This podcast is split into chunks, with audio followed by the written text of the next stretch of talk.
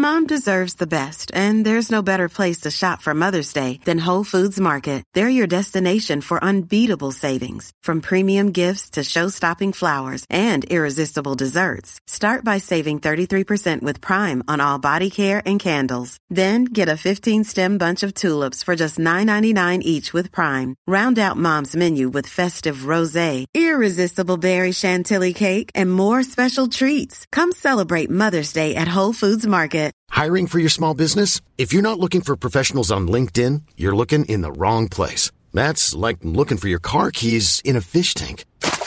LinkedIn helps you hire professionals you can't find anywhere else, even those who aren't actively searching for a new job but might be open to the perfect role. In a given month, over 70% of LinkedIn users don't even visit other leading job sites. So start looking in the right place. With LinkedIn, you can hire professionals like a professional. Post your free job on linkedin.com slash people today.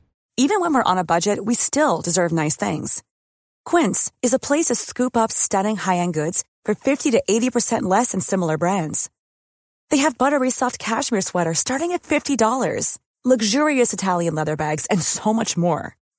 Plus, Quince only works with factories that use safe, ethical, and responsible manufacturing. Get the high-end goods you'll love without the high price tag with Quince. Go to quince.com slash style for free shipping and 365-day returns.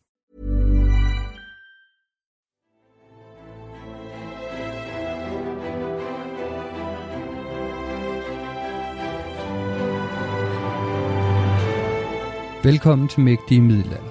En podcast, hvor middelalderforskere taler om den magiske, mystiske, mærkelige og frem for alt mægtige middelalder. En tusindårig periode, der er afgørende for Europas og Danmarks historie. Mit navn er Thomas Hebelholm, og når jeg ikke er vært på denne podcast, er jeg lektor i middelalderhistorie på Center for Medieval Literature på Syddansk Universitet.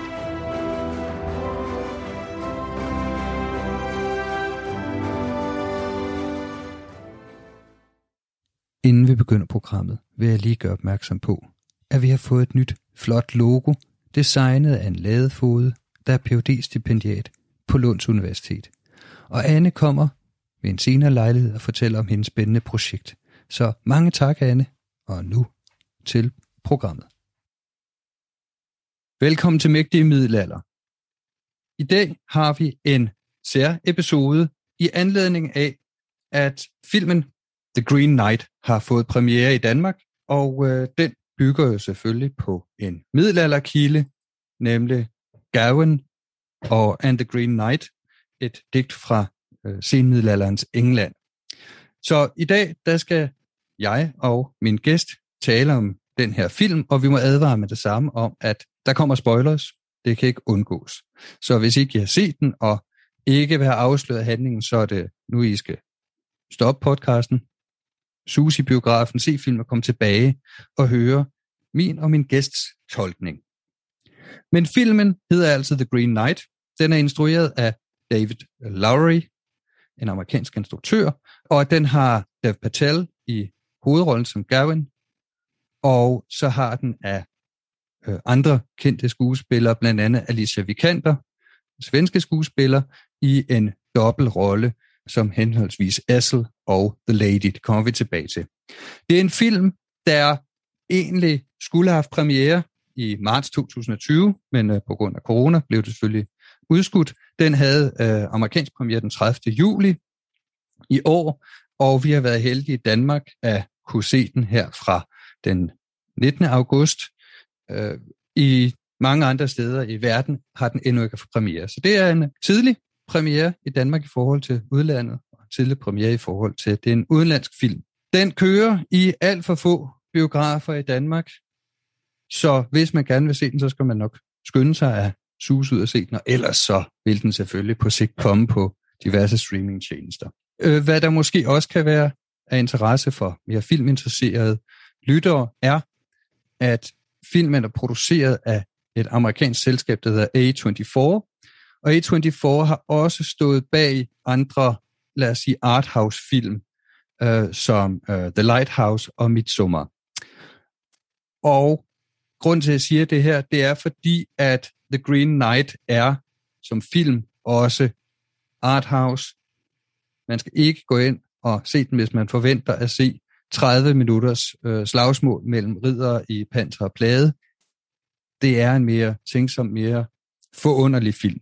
Og med mig for at snakke om filmen er Martin Bangsgaard Jørgensen. Martin er Dr. Teol, og han er redaktør ved Danmarks Kirker på Nationalmuseet. Og øh, Martin forsker i senmiddelalderlig religiøsitet, hvilket har en rolle både i digtet og i filmen, og derfor er han på mange måder oplagt som samtalepartner til det her. Og derudover har Martin skrevet en øh, genre historie om skræklitteraturen, og han arbejder på et tilsvarende værk om fantasy-litteraturen.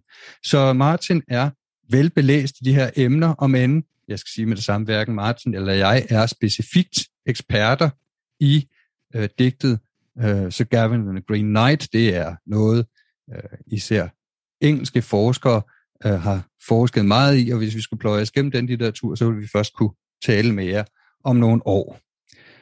Så without further ado, velkommen til, Martin. Tak skal du have, Thomas. Ja. Og det vi gør i den her podcast, det er, at vi først taler lidt om forlægget, det vil sige uh, lidt om Arthur-litteraturen, og uh, kort gennemgå digtet, og så taler vi om filmen, og så bliver det til en samtale om filmen, set i lyset af, eller måske kan man sige læst parallelt med digtet, og så til slut så giver vi en vurdering af, om vi synes, eller hvad vi synes om filmen. Så Arthur-litteraturen er jo et stort emne.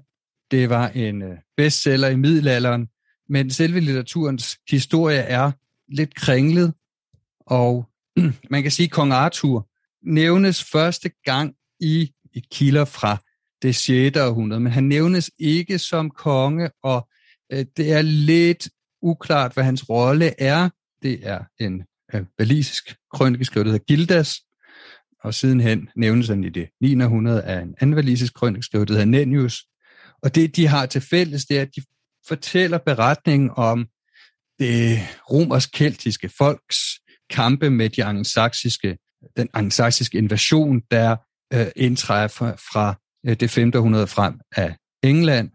Øh, hvordan den her, hvad kan man sige, oprindelige befolkning, hvordan de forsøger at modstå den angelsaksiske overtagelse af det, der bliver England, men jo som interessant nok hedder Britannien, og som har en, det her ord Britannien har en betydning i litteraturen. Så altså, Arthur er en krigsherre, der bekæmper de angelsaksiske øh, hårder, sådan som det fremstilles i de her værker. Men han er ikke på den måde voldsomt prominent, men det skifter i 1100-tallet med den med krønikeskriveren Geoffrey af Monmouths værk, Historien om Britanniens konger, som er et historieværk om, øh, ja, kongerne af Britannien øh, fra øh, Hedenold og til et, øh, et, et stykke op i den tidlige middelalder. Og her spiller Arthur en ret prominent rolle. Han øh, skaber et hof og skaber et imperium og samler alverdens krigere eller ridere omkring sig, og han øh, udfordrer øh, Rom og invaderer Frankrig, og øh, ja, han overtager i øvrigt også, eller han får øh, både den danske og den norske konge som, som hans underlegne. Han er altså sådan en imperiebygger og begynder nu at antage de her mytiske karakterer, øh, den her mytiske karakter.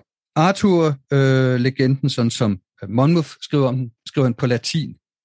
Men et par årtier senere, omkring 1160, der får vi en fransk gendækning af den anglo-normandiske digter Was, øh, og han skriver på fransk. Han skriver et værk, der hedder Roman de Brut, øh, og det gengiver langt hen ad vejen. Monvos historie, dog med forskellige interessante tilføjelser, hvor er den mest interessante for efterlivet, det er, at det er Was, der opfinder det runde bord.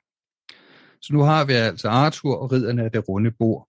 Kronen på værket, kronen på skabelsen af Arthur-myten, som vi kender den dag, det der kommer til at udgøre kernen af det, det er den franske digter Chrétien Troyes, som skriver øh, fem romancer i 1170'erne og 80'erne. Chrétien Troyes vigtigste værker for efterlivet er den, der hedder Perceval ou le Comte du Graal, altså Parsifal, og, eller historien om Gralen, som er det, kan man sige, det mest spirituelle af de her værker, og det handler om øh, Parsifals søgen efter Gralen, og Gawain spiller en relativt stor rolle i den. Og der er det interessante ved Le Comte du Graal, det er, at den er ufærdig. Vi får altså ikke slutningen på det. Det udløser en sand syndflod af, hvad øh, nogen jeg på en anden fransk podcast har hørt tale, omtale som fanfiction. I 1200-tallet kommer der en syndflod af videredækninger, gendækninger osv. Og 1200-tallet er på mange måder Arthur, i hvert fald den fransksprogede Arthur-litteraturs guldalder. Der kommer et utal af fortsættelser, og for uh, The Green Knight er måske den vigtigste, den der hedder uh, La première continuation du, du Conte du Graal, altså den første fortællelse på, på Graals legenden, uh, øh, hvor der er en beretning om en uh, ridder Caradoc, uh, hvis historie ligner lidt uh, Gawain, den kommer vi tilbage til sidenhen. Hvis vi tager litteraturen videre, ja, så har den altså som nævnt sin guldalder i 1200-tallet. Uh, øh, I 1300-tallet begynder det at begynder genren blive mindre populær. Den er stadig voldsomt populær, men, men, men ikke helt så voldsom som 1200-tallet. Der er forskellige forandringer i 13 og 1400-tallet, øh, som medvirker til det her. I slutningen af 1300-tallet, vi ved ikke sagt hvornår, der skrives det her, det her digt, Sir Gawain and the Green Knight, på engelsk. Og øh, man kan sige, for lige at slå en krølle på den her øh, middelalderlig litteraturhistorie, så kan man sige, at det i dag måske mest berømte værk om Arthur Ridderen, det, det hedder Le Mort d'Arthur, skrevet af englænderen Sir Thomas Mallory i 1469, så vidt jeg husker. Det er ultrakort litteraturhistorien her. Hvis vi går til digtet, så er det som sagt skrevet i slutningen af 1300-tallet. Vi ved ikke, hvem der har skrevet det, men det er et af de bedste eksempler, øh, fineste eksempler på det, der hedder Middle English poesi, og det regnes i dag for at være en af kronjuvelerne i den engelske litteratur. Det er skrevet, i hvert fald nedskrevet af nordenglænder i området mellem Staffordshire og Lancashire, så det vi er oppe i, i nordvest England. Vi ved ikke, om den, der har skrevet det, også er den samme for forfatteren, øh, og det betyder måske, måske ikke så meget. Det kommer land på, hvor, hvor interesseret man er i sproghistorien her. Det er tilpasset øh, franske og anglonomaniske øh, romancer, som, som dem, jeg talte om lige før, men øh, det har også, det trækker også på, på andre kilder, som vi ikke har, og den baggrunden, øh, eller digtet er i hvert fald unikt. Øh, der er ikke en en-til-en gendækning, en, en til en latinsk eller fransk kilde, som det her værk bare er en oversættelse af. Historien er kort fortalt, at det er jul ved kong Arthurs hof. Det er lystigt. Alle hygger sig, og alt er godt. Kong Arthur holder fest, da døren pludselig bliver sparket ind, og en, en ridder, fuldstændig klædt i grøn, grøn hud, grøn skæg, grøn hest, grøn alt, rider ind i, i salen. Han har en krigstørn i den ene hånd, og en stor økse i den anden, og han udfordrer en af ridderne i selskabet til en lille juleleg. Må jeg afbryde her, Thomas? Det kan du tro. Øhm, det er jo bemærkelsesværdigt, at den ridder, der trænger ind ved hoffet her, han er ridder, og han er helt grøn, og så videre, men han er ikke i rustning. Han er kun klædt i tøj.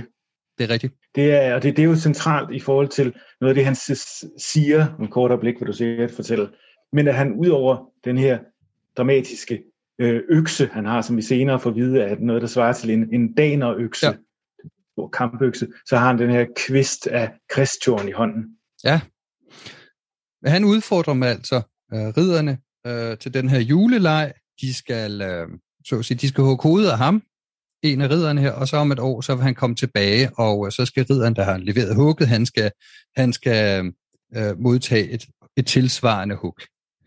Og der er lidt commotion, der er lidt uro. Øh, sidst så der er ingen af hans edelige ridder medler sig, øh, så øh, siger Arthur, så vil han gøre det. Og der er det så alligevel, Gawain han, han, han øh, tænker, det går ikke, så han melder sig i stedet.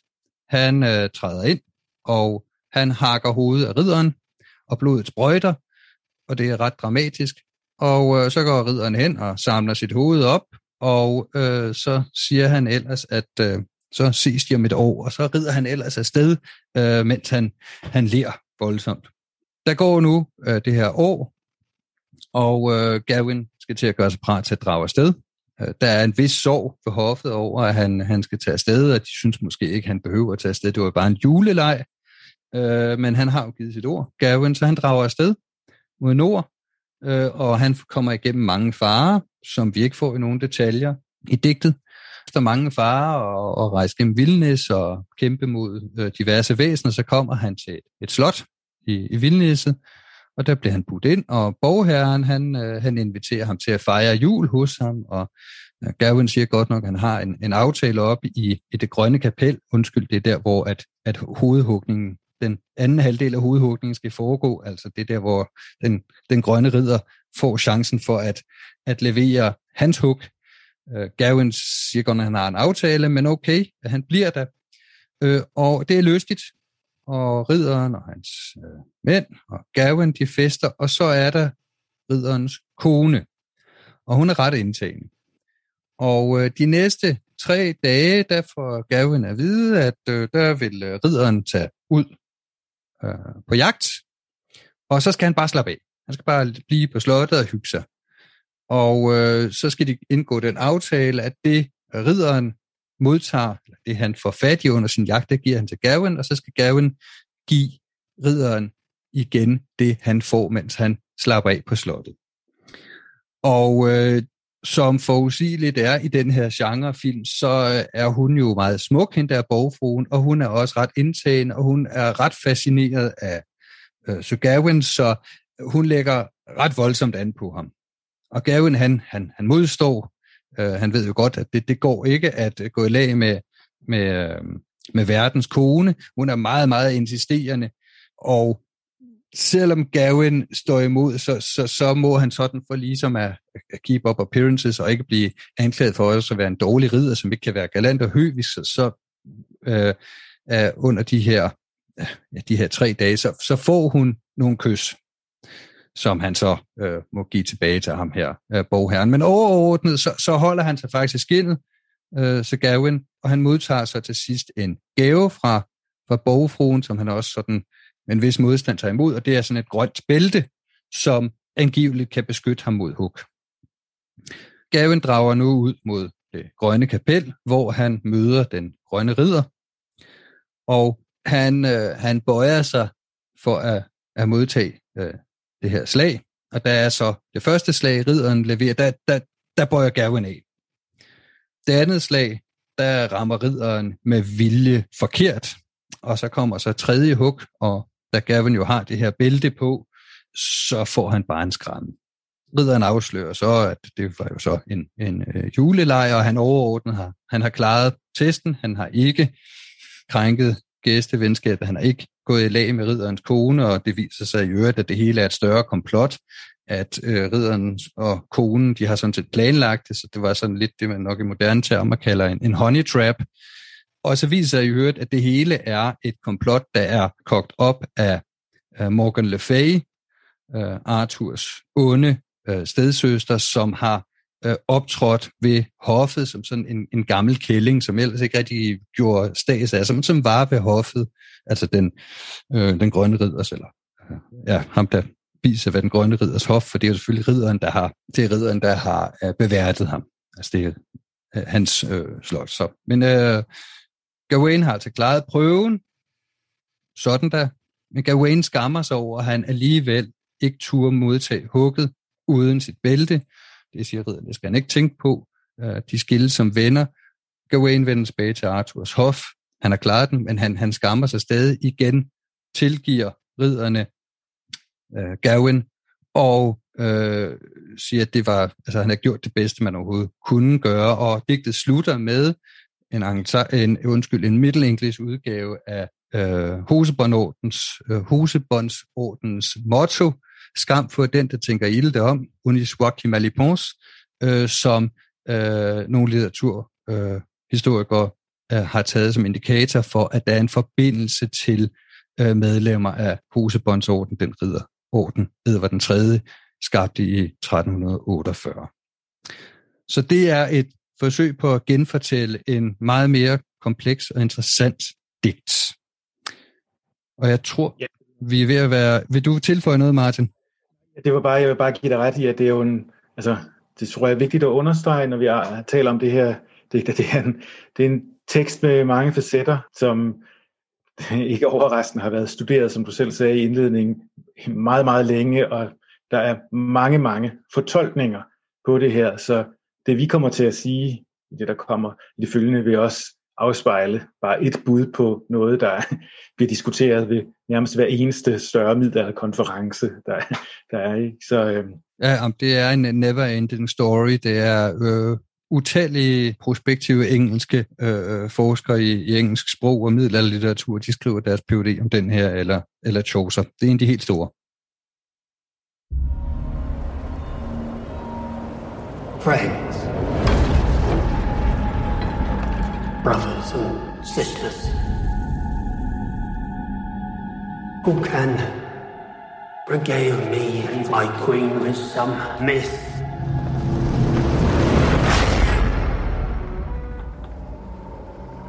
or tale.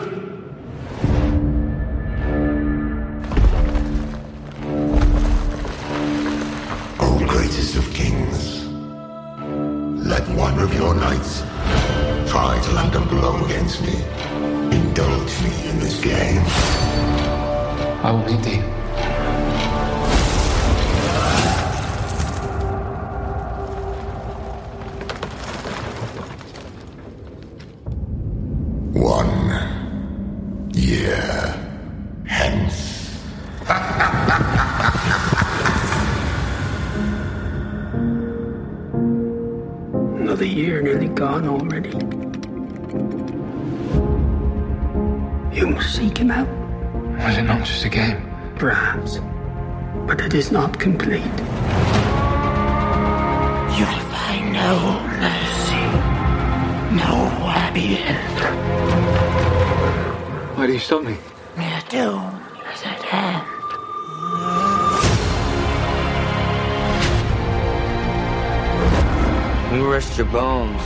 I'll finish your quest for you.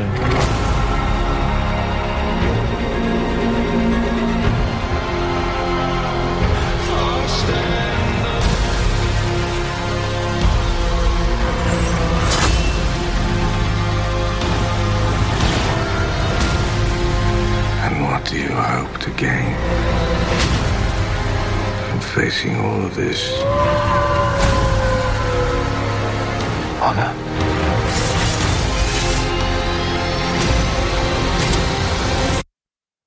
That is why a knight does what he does. Are you ready?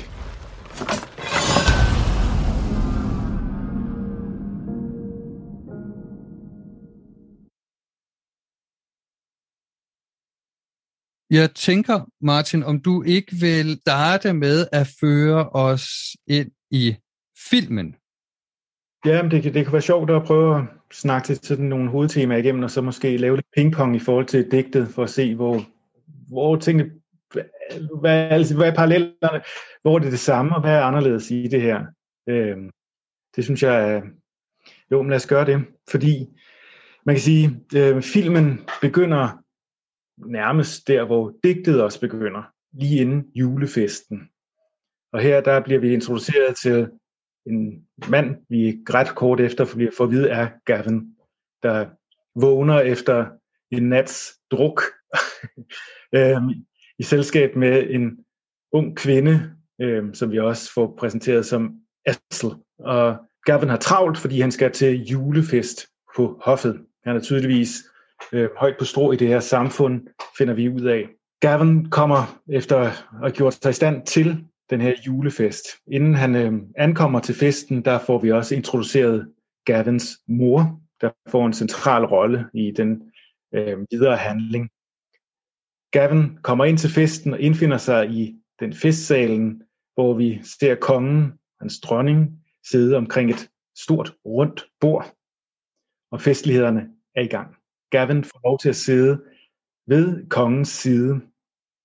Vi får at vide, at kongen, at, at kongen er Gavins onkel, og det ligner jo alt sammen Arthur-myten ganske meget, må man sige. Der er ikke nogen navne Nej, der, der er ikke nogen navn. Der er dog en interessant øh, forskel her. Det er, at Gavin normalt er sådan ret øh, flamboyant, øh, galalt, men også dygtig ridder.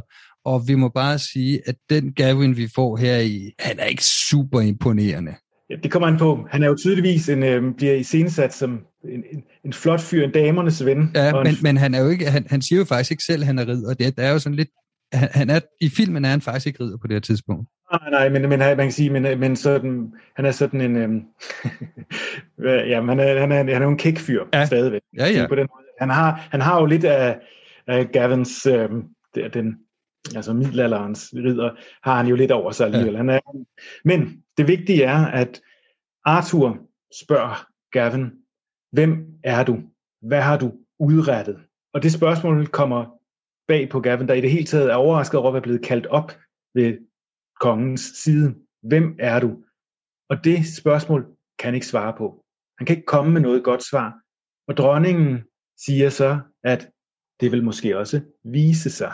Og netop der, der kommer denne her ridder, den grønne ridder, ind til festen, præcis som i digtet. Her kan man så indskyde som et lille, altså at der krydsklippes i handlingen mellem den her banket øh, og Gavins mor, der er i gang med noget hekseri.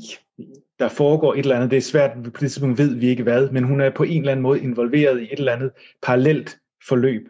Der, man, vi forstår ikke på det her tidspunkt, hvad det egentlig er, der foregår, men hun er i gang med noget trylleri sammen i selskab med nogle andre øh, yngre kvinder, som også kommer til at figurere senere i handlingen. Ja, der er det, og det er det, der er også sådan lidt en sand sammenligning til digtet, hvor vi jo først får den her reveal til slutningen af digtet. Det var Morgan Le Fay, der stod bag det, ikke? Øh, øh hvor øh, filmen sådan i virkeligheden meget elegant lader hende øh, indtræde fra starten, og hun har bind for øjnene, det bliver vigtigt sidenhen. Øh, hun, hun, hun optræder i, i, i den her funktion allerede fra starten, og, øh, og hvis man har læst digtet og er inde i Arthuriana, så, så, kan man, så kan man jo godt acceptere den her også, fordi vi ved jo, at øh, Gawain det er Arthurs nevø, og øh, Morgan Le Fay er Arthurs halvsøster, ikke? Så, så, så man kan sådan sige, familieregnskabet går op, men hun bliver interesseret meget, meget tidligt, hvor vi digtet først får den øh, til slut. Ja, præcis.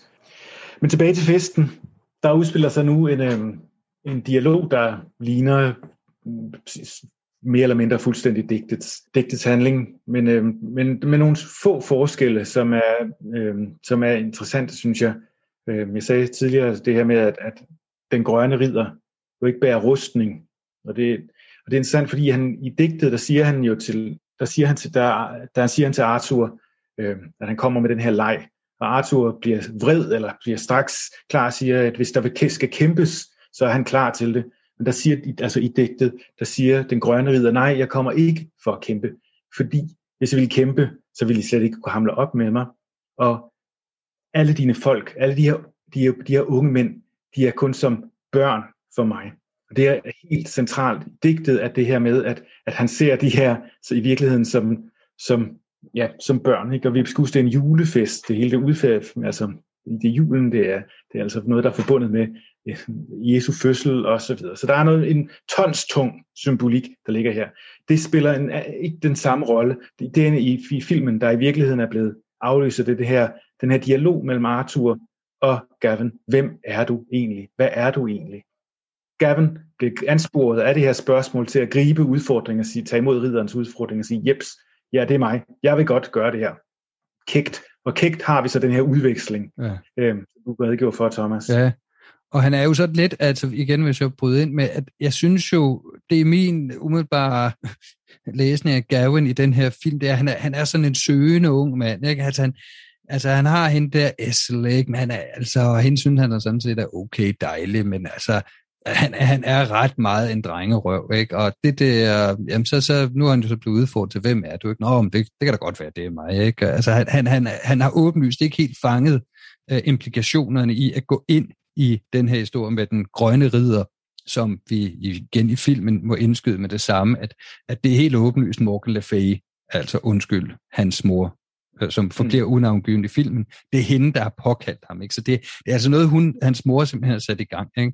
Ja, det, det kan man sige, det forstår vi, som det kommer lidt frem i handlingen, ikke? Jo, at der jo, jo. er, er det ikke helt klart, hvad det egentlig er, der foregår, kan man sige. Nej. At det, men øh, ja. Men, men, men man kan sige, at symbolikken er jo ret tyk. Ikke? Hun laver den der, den der besværgelse, det her, øh, undskyld, hun laver det her brev, som får sådan en grønt stempel, ikke? og så bliver det godt nok brændt, og så bliver det udleveret til dronningen øh, Guinevere. Ikke? Og, og her igen har vi en allusion til digtet, hvor det muligvis handler om en eller anden jalousi, eller øh, noget, hvor Morgan Le Fay prøver at undergrave øh, kong Arthur, og, og i særdeleshed har en eller anden horn i siden på, på Guinevere, og i filmen der er det også dronningen, der, der læser det, besvimer det, og, og besvimer, og, og, og, og i digtet også, at det er det som om, at ham her ridderen til en vis grad adresserer Guinevere også. Ja, jamen det, det, det er rigtigt.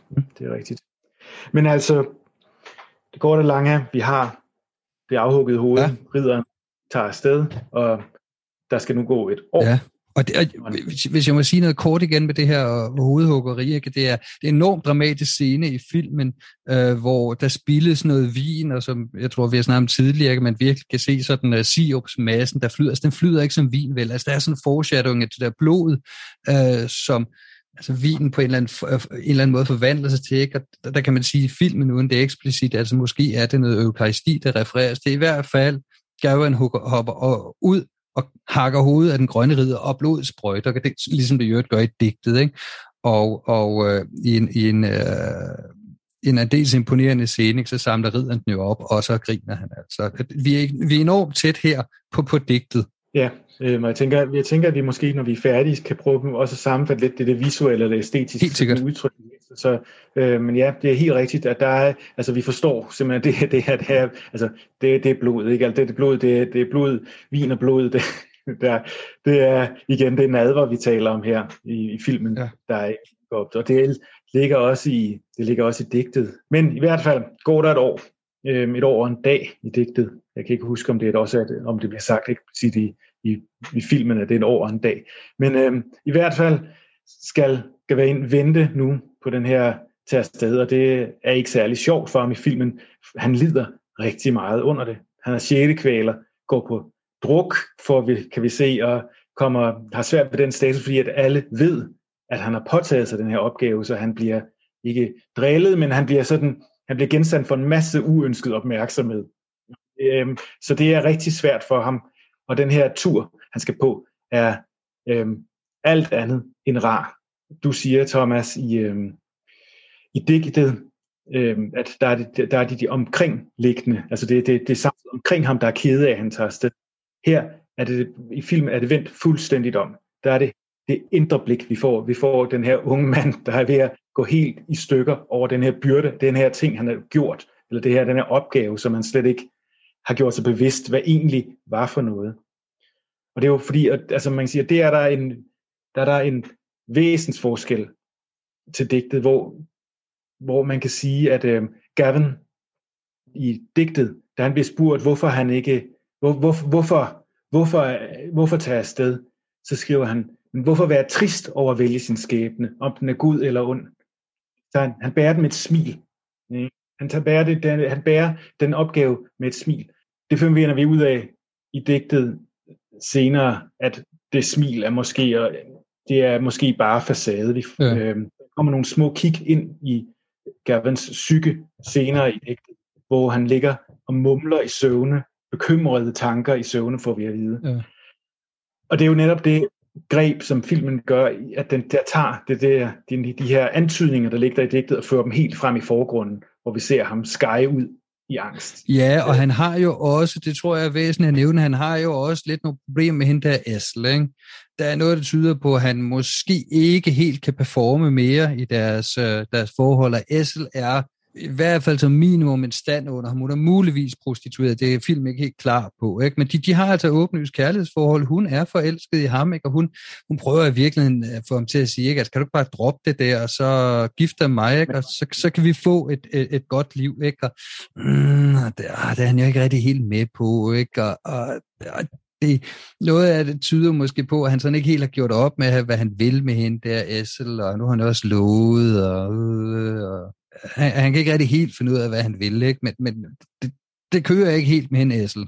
Nej, men det er jo, jeg synes, det, det, det, det springende punkt, det du siger, Thomas, det er jo netop det, at han ved ikke helt, hvad han vil. Nej. Det er jo det, der, det er simpelthen det, der er essensen i Gawain-karakteren, som vi får ham. Han ved ikke helt, hvad han vil. Men hvis vi skal sende ham afsted på rejsen, Lad os gøre han, det. da han kommer afsted, øh, uden, altså det er selvfølgelig, det er uden de store fanfarer i virkeligheden, det er ikke nogen særlig, det er ikke en særlig sjov ting for ham. I digtet bliver der gjort vældig meget ud af hans udstyr, og han bliver, det bliver vældig, øh, der, vi får vældig meget at vide om hans hest og hans rustning, ja. og så videre. Alle, det her, alle de her ydre ting. Så, og der, det, det er forholdsvis udramatisk i, øh, i filmen.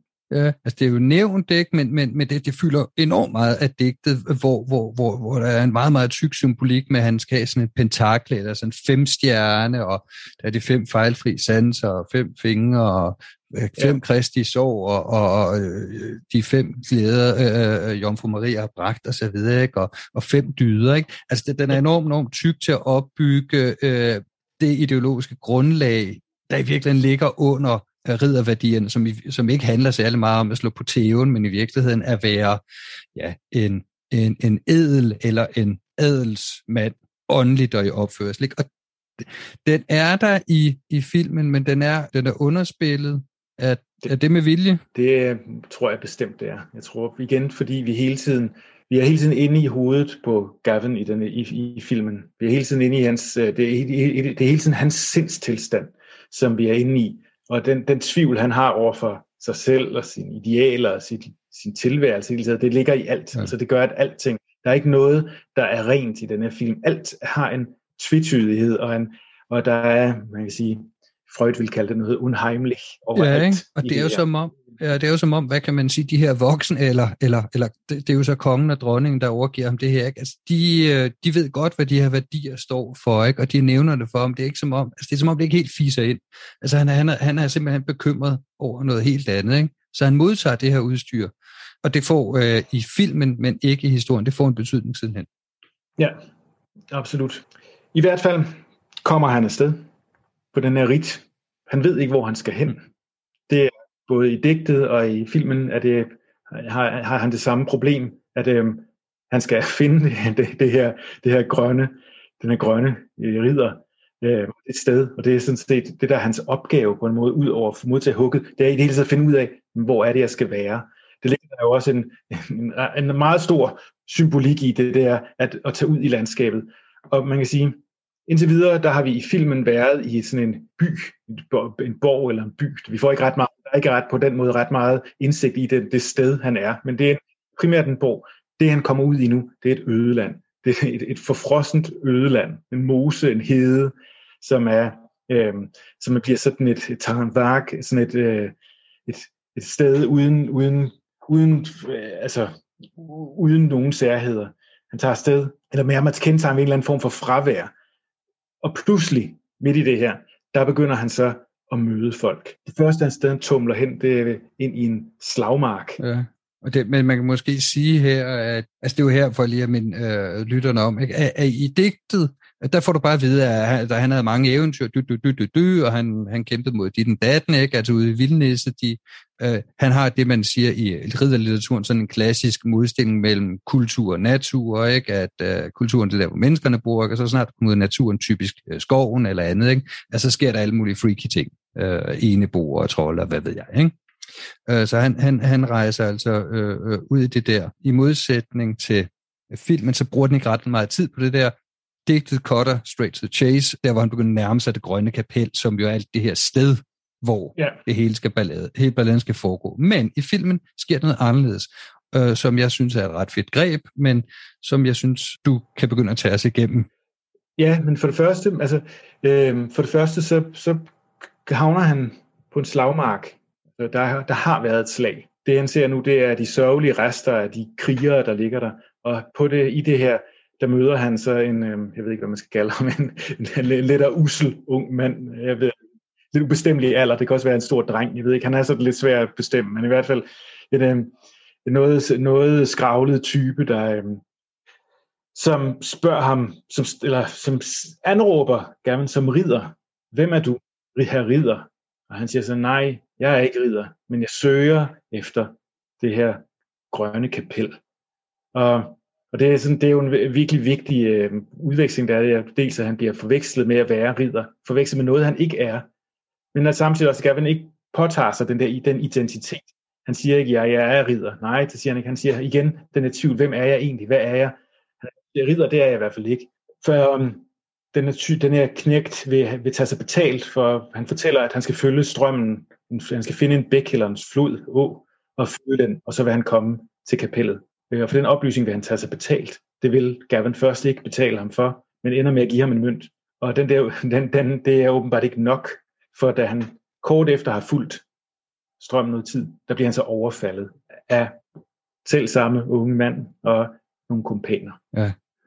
Ned. Og det, man kan måske sige uh, en lige kort indskydelse her, ikke? den der slagmark er rent visuelt, og vi kommer til at tale om nogle af de andre visuelle ting i filmen, men, men den der slagmark, den er sådan mærkelig abrupt, han rider gennem skov, så er der bare den der fuldstændig uh, uh, smadrede, mudrede slagmark, ikke? som antager en mærkelig karakter af, at der både ligger en masse lim, men det er også som om det er sådan afhugget eller nedhugget træer, altså, og det er bare, uh, jamen der er sådan en, en, en nærmest en zone, inden han skal videre til den her bæk.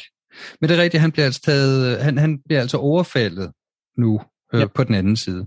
Ja, han bliver overfaldet, og han bliver fra, for frarøvet alt ja. mere.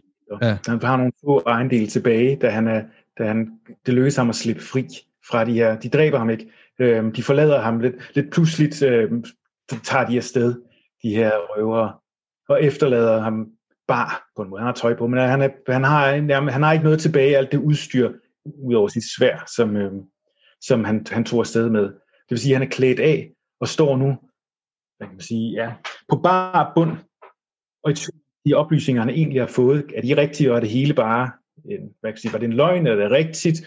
Øh, han er ikke kommet længere, end, end han var før det, og nu er han bare fattigere.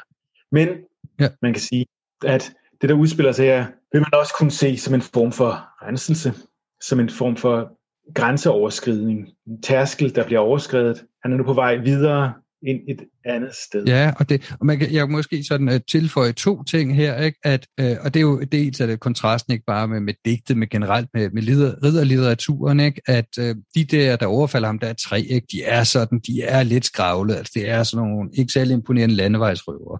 Havde det nu været en ridder fra en klassisk Arthur-legende, så havde han simpelthen flækket den på langs, ikke? Gaven, han overgiver sig med det samme, uden sværslag, til trods for, at han har alt det her udstyr, vi beskrev lige før. Han har, han har hjelm og skjold og svær, og jeg ved ikke hvad. Han overgiver sig. Ja, Fuld... der, er ikke, altså... der, der er ikke nogen kamp i ham nej. som sådan. Øhm, nej, jamen det er helt... Ja, og så er der også, Martin, der, der sker jo noget spændende visuelt her, ikke? Øh, i, i den her røverscene. Ja, fordi vi får faktisk mulighed for, eller man kan sige, der, der, der, der bliver, vi får et syn Gavin har et syn, hvor han opfatter sig selv, eller vi ser ham, det er svært at sige, men der er liggende død, altså som resultat af den her plyndring. Så der er altså det, den, den her genfødsel eller, eller renselse, det, der er altså noget her, der, der, der sker helt tydeligt markeret. Der er et før og et efter de her røver. Og det, og det er også ved at bemærke i øvrigt, at som han ligger der død. Ikke? Det er ikke fordi nogen har slået ham ihjel. Det er bare fordi, han er, han er simpelthen ligget. Han har været bundet, så han død. Ja, ja, men lige præcis. Han er simpelthen, han ligger som skelet, eller ja. så han ligger der, så han har ligget der meget lang tid, uden nogen har hentet ham heller. Så det er, eller han selv han har gjort noget for ja, at komme fri. Ikke? Miserabelt. Ja. Martin, i det her uh, grænseoverskridelse, der begynder vi jo også at komme ind på noget andet der, af det, der ligger i den her sindemiddelerlitteratur. Da jeg talte om manuskriptet, uh, fik jeg ikke fortalt uh, min store fejl, et, at vi kun har et eneste manuskript af den her gavnede Green Knight, og at der sammen med det her, det her digt er tre andre digte, som muligvis er skrevet af samme forfatter. Det er i hvert fald samme skriver. Vi ved ikke, om det er samme forfatter. Og der er en af dem, der hedder uh, The Pearl, og The Pearl, de to andre digte, de har sådan en ret stærk uh, spirituel, personlig karakter. Og The Pearl har jo noget af det her med, med, med det her grænseoverskridende.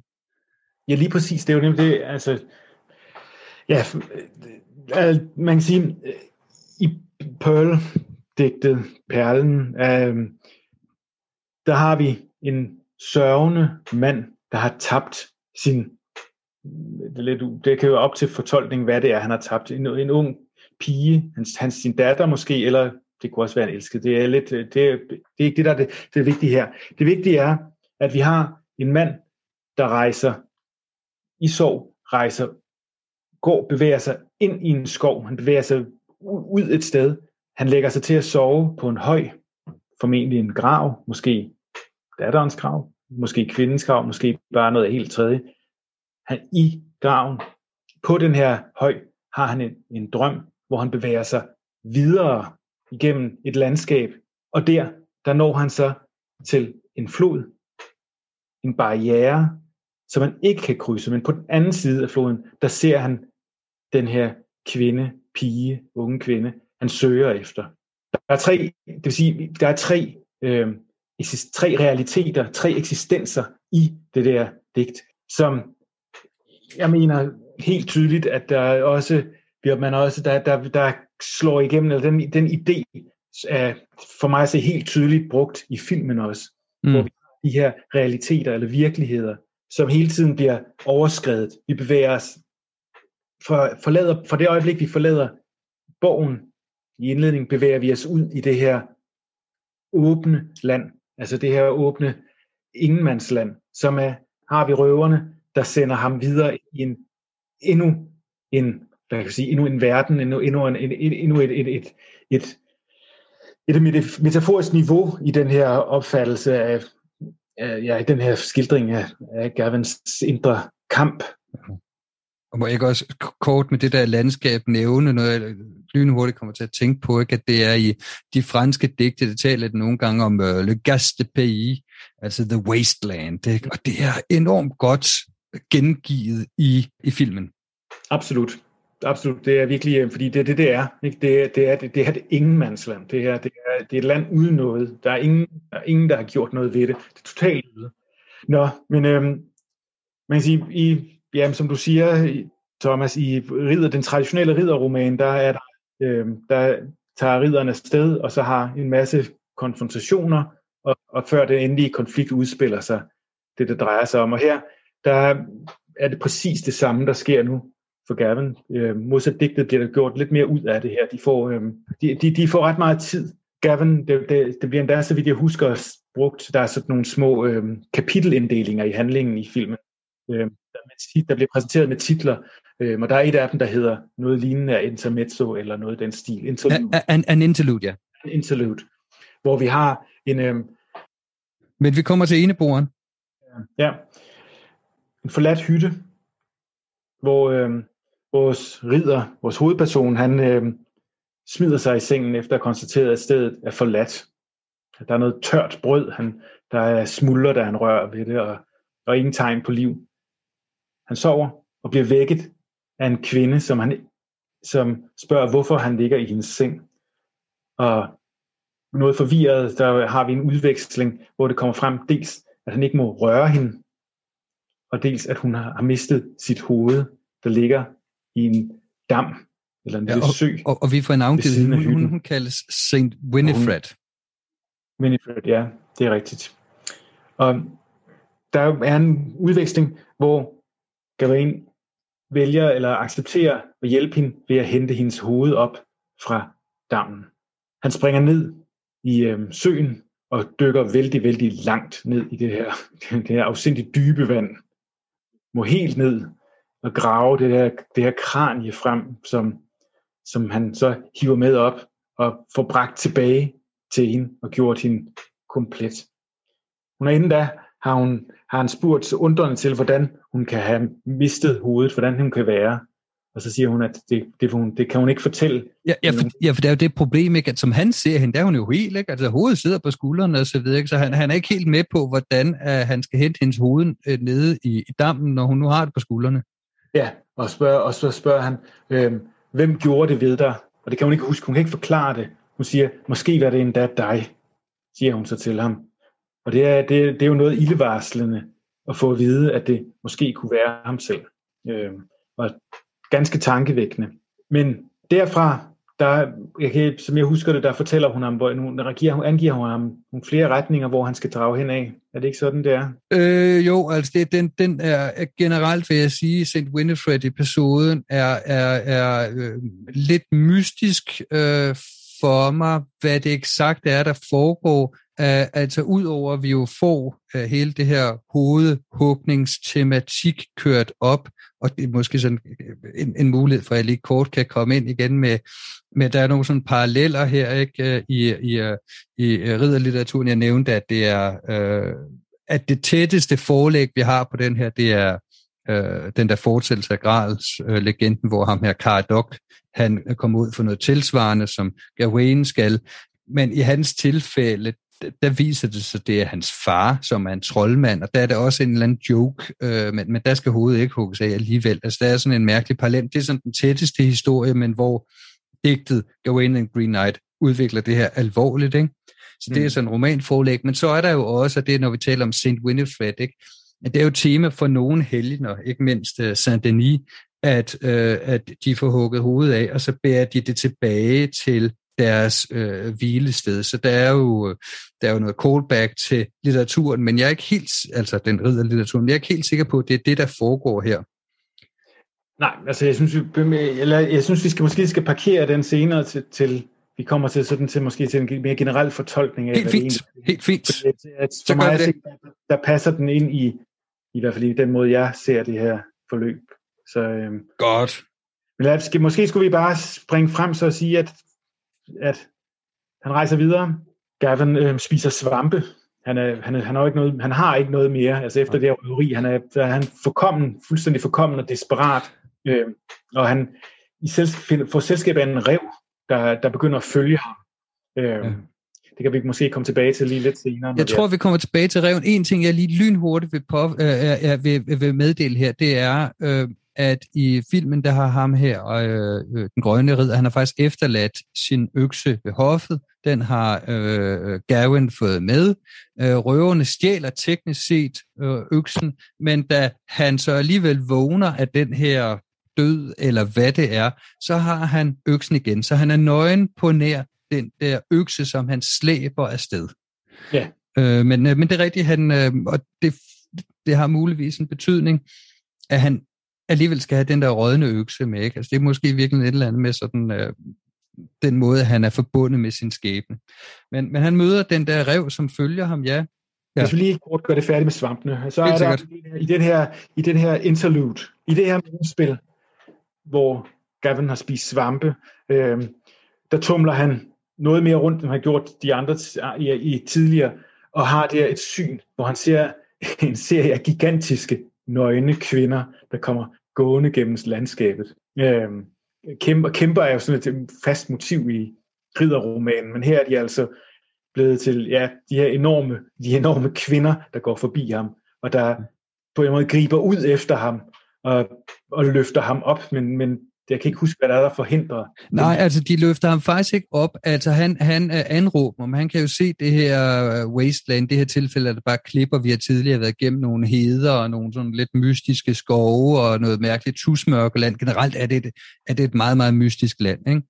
Ja. Øh, han, han ser altså de her kæmper, og han, han, han, er, han er faktisk ret. Han beder dem om at løfte ham. Og der er også en af de kæmper, der faktisk godt vil gøre det. Men reven, skræmmer så kæmpen væk. Ja, ja, det er sådan der. Det er rigtigt. Det er reven. Ja. Men øhm, i hvert fald, det var bare for at sige, at vi har de her, øh, dem, de her kvinder, der, de her kæmper, som sådan et helt klart igen, ligesom den ene bor, som han møder lidt en, også er sådan nogle faste nedslag i ridderromanen fortolket ind i filmens eget univers. I, i, I forbindelse med de her kæmper, så, så ender du, han bliver jo godt nok ikke samlet op af dem, men han, uh, han ender så alligevel med, kan man sige, på en måde at slå følge med dem.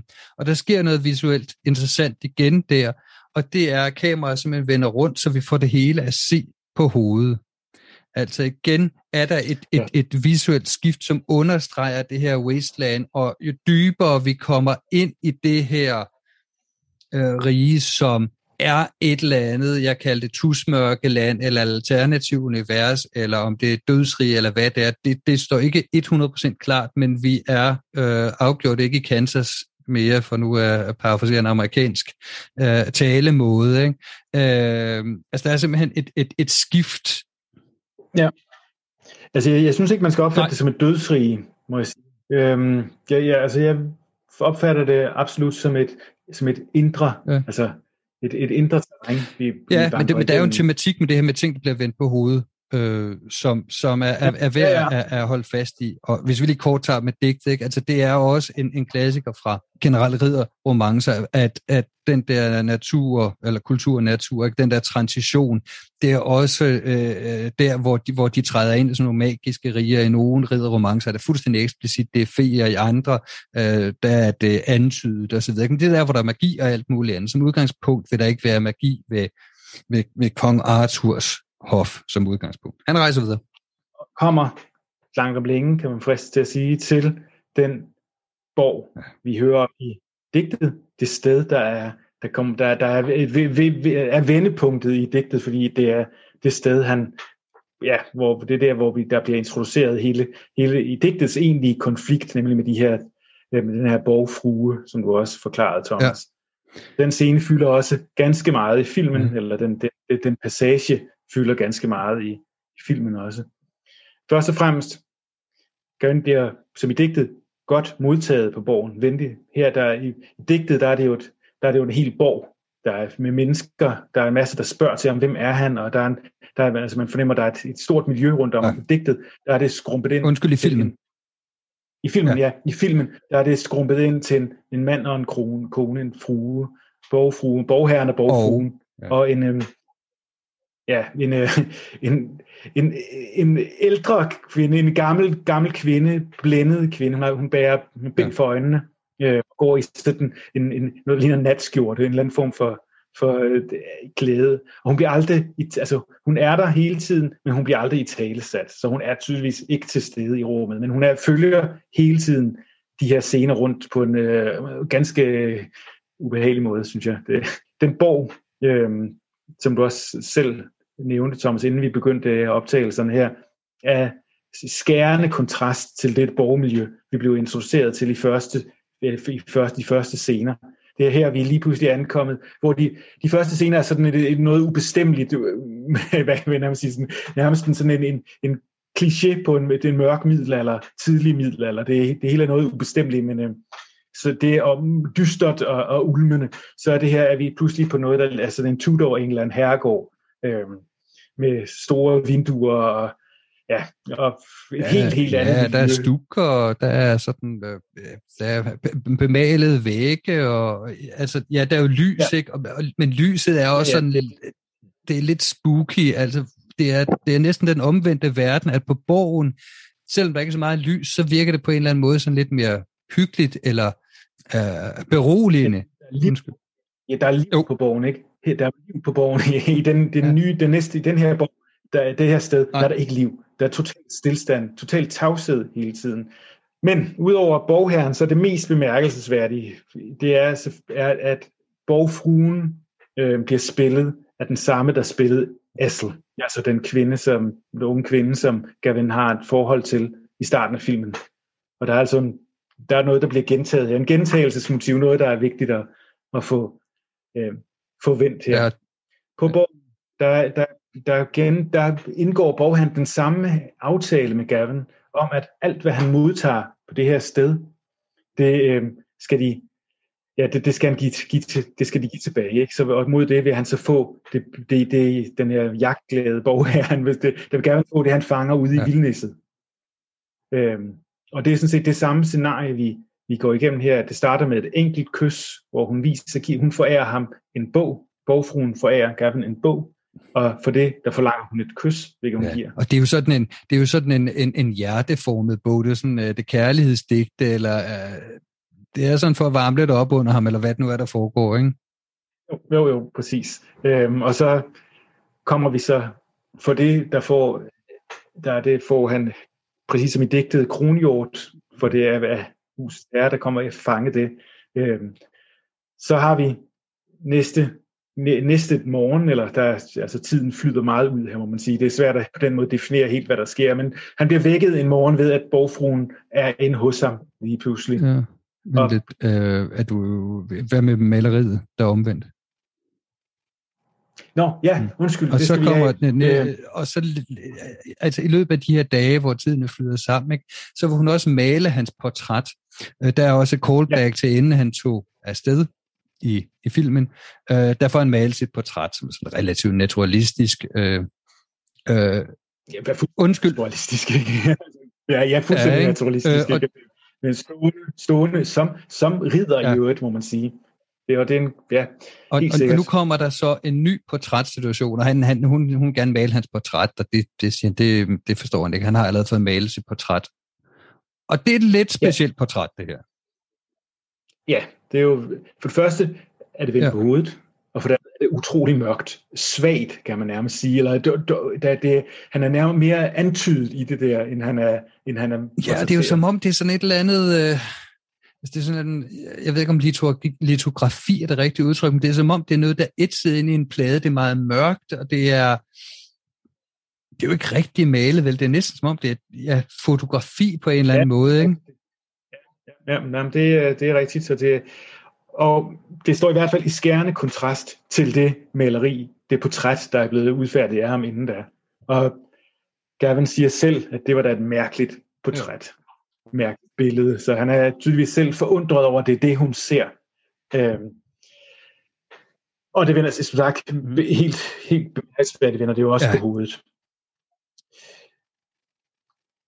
Efter det har, opsøger hun ham igen øhm, i, no, i en morgenscene, der hun kravler op i sengen til ham.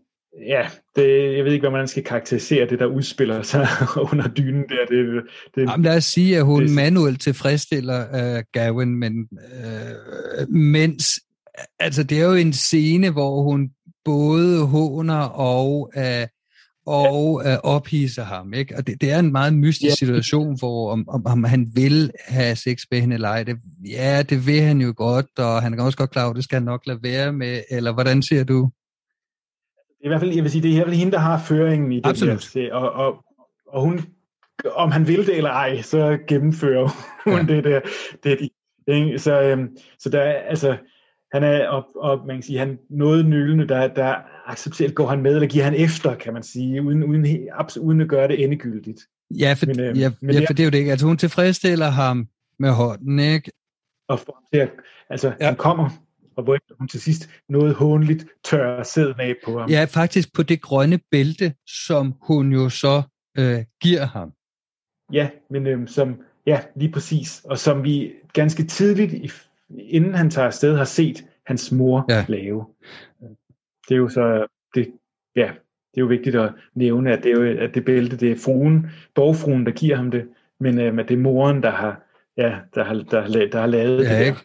Tid. Ja, og der, hun har faktisk syet sådan nogle runer ind i. Det er jo så det her, hvor, hvor den adskiller sig fra, fra digt. Ikke? I digt, der får han det som en slags belønning, eller hvad det nu er i digt. Altså, det ved vi siden han er en belønning, men til at begynde med er det meget, meget mærkeligt. Og hele, altså, øh, der er en interessant kontrast mellem digtet og filmen her. Ikke? Det er øh, det er temmelig erotisk også i digtet, og, og, det har, og, og det er også lidt en joke i digtet, fordi i, i Arthur-legenderne, der er Gavin noget af en player. Han, øh, han, han, han er altså virkelig damernes mand, også lidt som i film her, men han er ikke den der øh, tøvende type der. Ikke?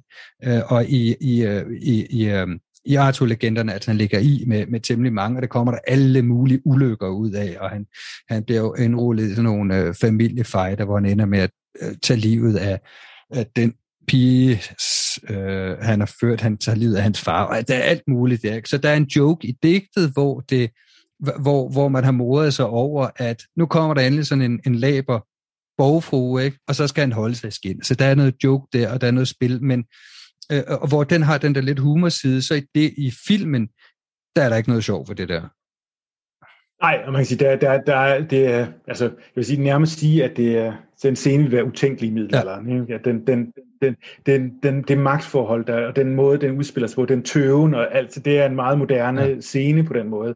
Og, og der, det, ja, det, der, er, der er en helt anden, øh, det, det fører det til et helt andet sted hen. Men med den her øh, tredje gave, som det vil er, kan man skal kalde det, der, der er det, der forlader, det indser Gawain, at han skal forlade borgen. Nu må det være tiden til at komme til det her kapel, der efter sigende har fået at vide, skulle ligge ganske tæt ved ja. borgen. Den, altså i, virke, ja, og i virkeligheden en film, altså han stikker jo simpelthen af. Han går simpelthen panik, ikke? Altså ja. nu, nu er det simpelthen for meget, ikke? Det, det er simpelthen, det er for freaky, det der foregår her, ikke? Og hende der borgfruen der, som på den ene side sådan ophidser ham, og så bagefter kun har hånd til overs for ham, og jeg tør han sidde af hans mor, den der, den der magiske uh, klæde, han har fået af sin mor, ikke? Altså det, det er simpelthen for meget. Og han stikker ja. af, og så... Ja. Og han tumler nu ud i skoven igen, i det her ødeland, det her mystiske togland, som vi har, han har været i tidligere, øh, og render på borgherren. Og der øh, borgherren, der har nedlagt en gigantisk orne. Det er kæmpe vildsvin, der ligger enormt, enormt væsen, der, øh, der ligger. Øh, og borgherren, han vil nu have de her gaver, der, øh, altså Gavin har allerede vist ham, inden der har vist ham bogen, han har fået på bogen.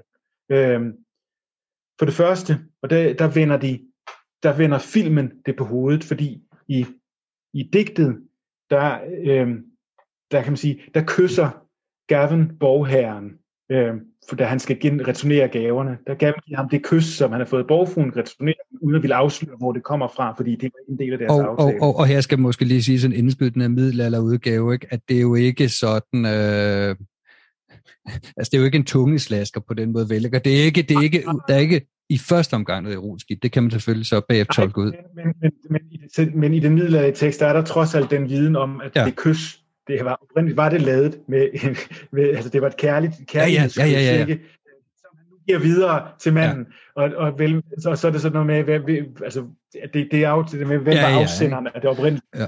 Og, og, og, og det hvem er handreje og så videre her. Der er jo sådan ja, noget... Øh... Men, men det er relativt uskyldigt, og så er det lidt pikant, og sådan, de godt kan lide middelalderlitteratur, ikke? og sådan nogle uh, innuendos, de godt lide sådan noget med ikke at give navne og så videre. Så det, men ja, men her tager den anden, lidt anden karakter. Lige præcis, fordi her der, der bliver det, altså der bliver det, der er der er det borgherren, der, der, der kysser ja. Gavin. Og, og, men tydelig, øh, der er tydelige seksuelle toner, ikke undertoner. Ja. Det, er, det er en homoseksuel, et homoseksuelt møde, der er der, som ikke bliver gengældt øhm, egentlig. Øhm, Gavin, han tager imod det, så, hvor, i virkeligheden forholdsvis passivt, mens, øhm, men igen, er endnu en af de der situationer, hvor han på en eller anden måde ikke handler, ja. eller ikke reagerer, eller ikke, han skal videre, får vi bare at vide. Øhm, Jamen, han, og, er simpelthen på flugt, ikke?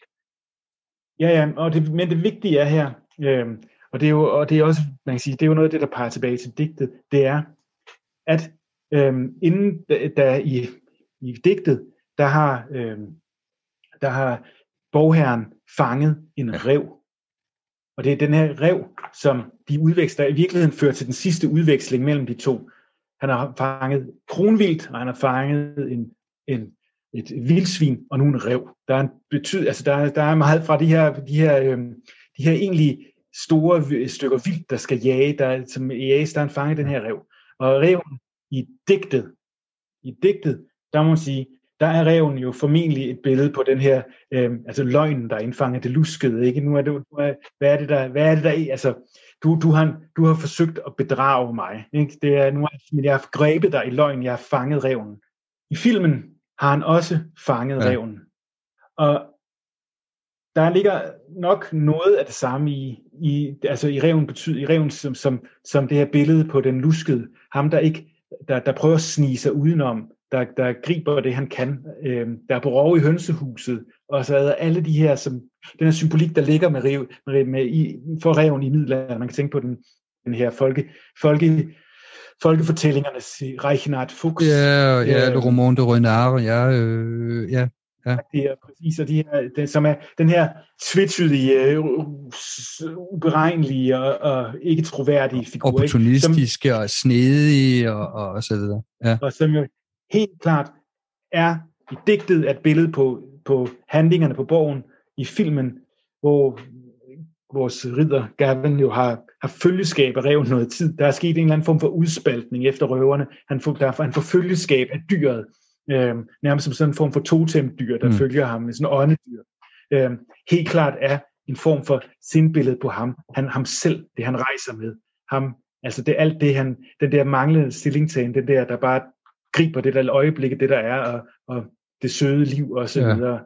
Men der, som, som reven på en eller anden måde ikke, altså, ja, symboliserer, kan man sige. Den, det slår, han slipper reven fri, og de følger sig ad igen. Her kan man sige, herfra der går, går det så relativt hurtigt. Gavin tumler afsted mod det her kapel, ja. der skulle ligge nær ved. Øhm, og det, det gør han også, at han kommer hurtigt ho, ho, til. Øh, inden vi når der til reven, øh, reven prøver faktisk for ham til at vende om. Øh, og det, og ja, det har det var, en væsentlig pointe. Undskyld. Ja, det var, jamen, det var, jeg vil sige, ja. indtil det kort før mål, der stopper reven nemlig op, kort inden, og siger, ah, måske skulle vi bare lade være. Vi kunne jo bare ja. stikke af. Og han har en udveksling med reven, men lytter ikke til den. Han siger, nej, vi må prøve det her.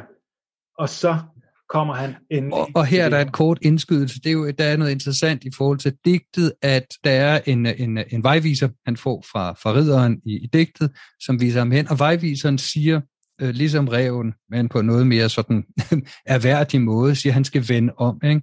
Øh, men der er vejviseren et menneske, men det repræsenterer, hvad kan man sige, de mere almindelige mennesker, der siger, du har sådan set gjort, for du skal, det behøver ikke fortsætte. Øh, så der er en, øh, en interessant hvad kan man sige, tilpasning i filmen, som ikke bare handler om, i min optik, at, at spare øh, skuespil eller skære ned på castet, men fordi øh, reven har sin funktion i filmens fortælling, hvor at vejviseren i, i digtet øh, repræsenterer noget. De siger så at sige det samme, men de kommer fra lidt forskellige sider. Ja, helt sikkert. Altså, jamen, der, der, altså jeg, jeg synes, det, det lad os lige holde fast yes. i den tanke, Thomas, kommer til, til afslutning, fordi der er ikke nogen tvivl om, at de her, øh, de her, de her mennesker, der er i digtet, dem der omgiver Gavain, der ikke er i filmen, de, de, de, de funktioner er der, altså de, de, de, vi genfinder dem. Nå, det korte og det lange er, at vi kommer frem til kapellet, hvor han øh, finder det her sted, der er selvfølgelig, som man næsten kan fornemme med det grønne kapel, er sådan et, et, et glemt overgroet sted. I digtet, der er det en grotte. Ja det er også det er vigtigt. Det er en vigtig øh, i digtet øh, for Arthur legenderne og øh, der er det her grotte motiv er meget vigtigt. Øh, det her øh, som det, man kan sige det her øh, møde med det med det hellige i naturen som spiller en vigtig rolle. Det er måske en grund til at, at, at gå, gå videre ind i nu her, fordi det er jo ikke i filmen, men det er grotten mm. i digtet øh, helt central. Her er, er det et traditionelt kapel. Det ligger ruiner mere eller mindre i hvert fald, men det er, så vidt jeg husker det. Gavin tager ind, falder på knæ foran den grønne ridder, der jo er mere træ end mand, kan man sige. Eller han er jo, han er jo form for, han er jo sådan en, en, en øh, han er jo, altså han er jo bakket, og han sidder helt stiv som en træstamme nærmest. Sidder der, og han er i bøn foran ham og afventer. Han skal jo vente på det her. Hvad sker der nu? Han bliver mere og mere utålmodig, og lige pludselig så åbner ridderen øjnene på sprækker, som sprækker først, og derefter bliver vågner han op, og vi har nu det dramatiske øjeblik, hvor, øh, hvor den her handling skal udføres. Og det, det, der faktisk sker her, det er, at øh, nu ved jeg ikke, hvor hurtigt vi skal gå hen over det, men, øh, eller, men øh, i hvert fald, Gavin sniger sig udenom. Han, hvor, altså, han, han, han, han, hvad kan sige, han, han trækker sig, han prøver at undgå slaget, og det lykkes ham faktisk til sidst at komme væk fra det her, uden at få hugget Ja, for han stikker jo simpelthen af, ikke? Præcis. Han, han fuldfører ikke opgaven. Han, han, han stikker halen mellem benene. Det lykkes ham at komme væk. Altså, fordi, ja, fordi vi, må jeg kort beskrive, ikke? fordi ja, ridderen går hen til ham, ikke? skal til at svinge øh, øksen, og han er helt sådan, vent, øh, øh, øh, et eller andet, ikke? Øh, øh, øh vent, og, og for han forhandler med ja, ham, for ja, ja, det kan han ikke. Og så til sidst, så, så er det, som du siger, han går i panik. Han stikker af. Han løber. Ja, ja. Ja han løber nemlig. Og herfra, og det synes jeg måske, vi bare skal gå lidt hurtigere henover. En, der skifter, der, der, der, der er et, et, et gearskift, om man vil, i fortællingen. Ja, det er jo, og ja, noget, som i hvert fald ikke er med i digtet, hvor, hvor, hvor vi er helt klart er en, uh, en moderne fortolkning. Så lad os udforske den. Ja, helt sikkert. Nu er vi, der er vi, altså, her har vi forladt digtet, kan man sige, fuldstændig og er i filmens eget univers.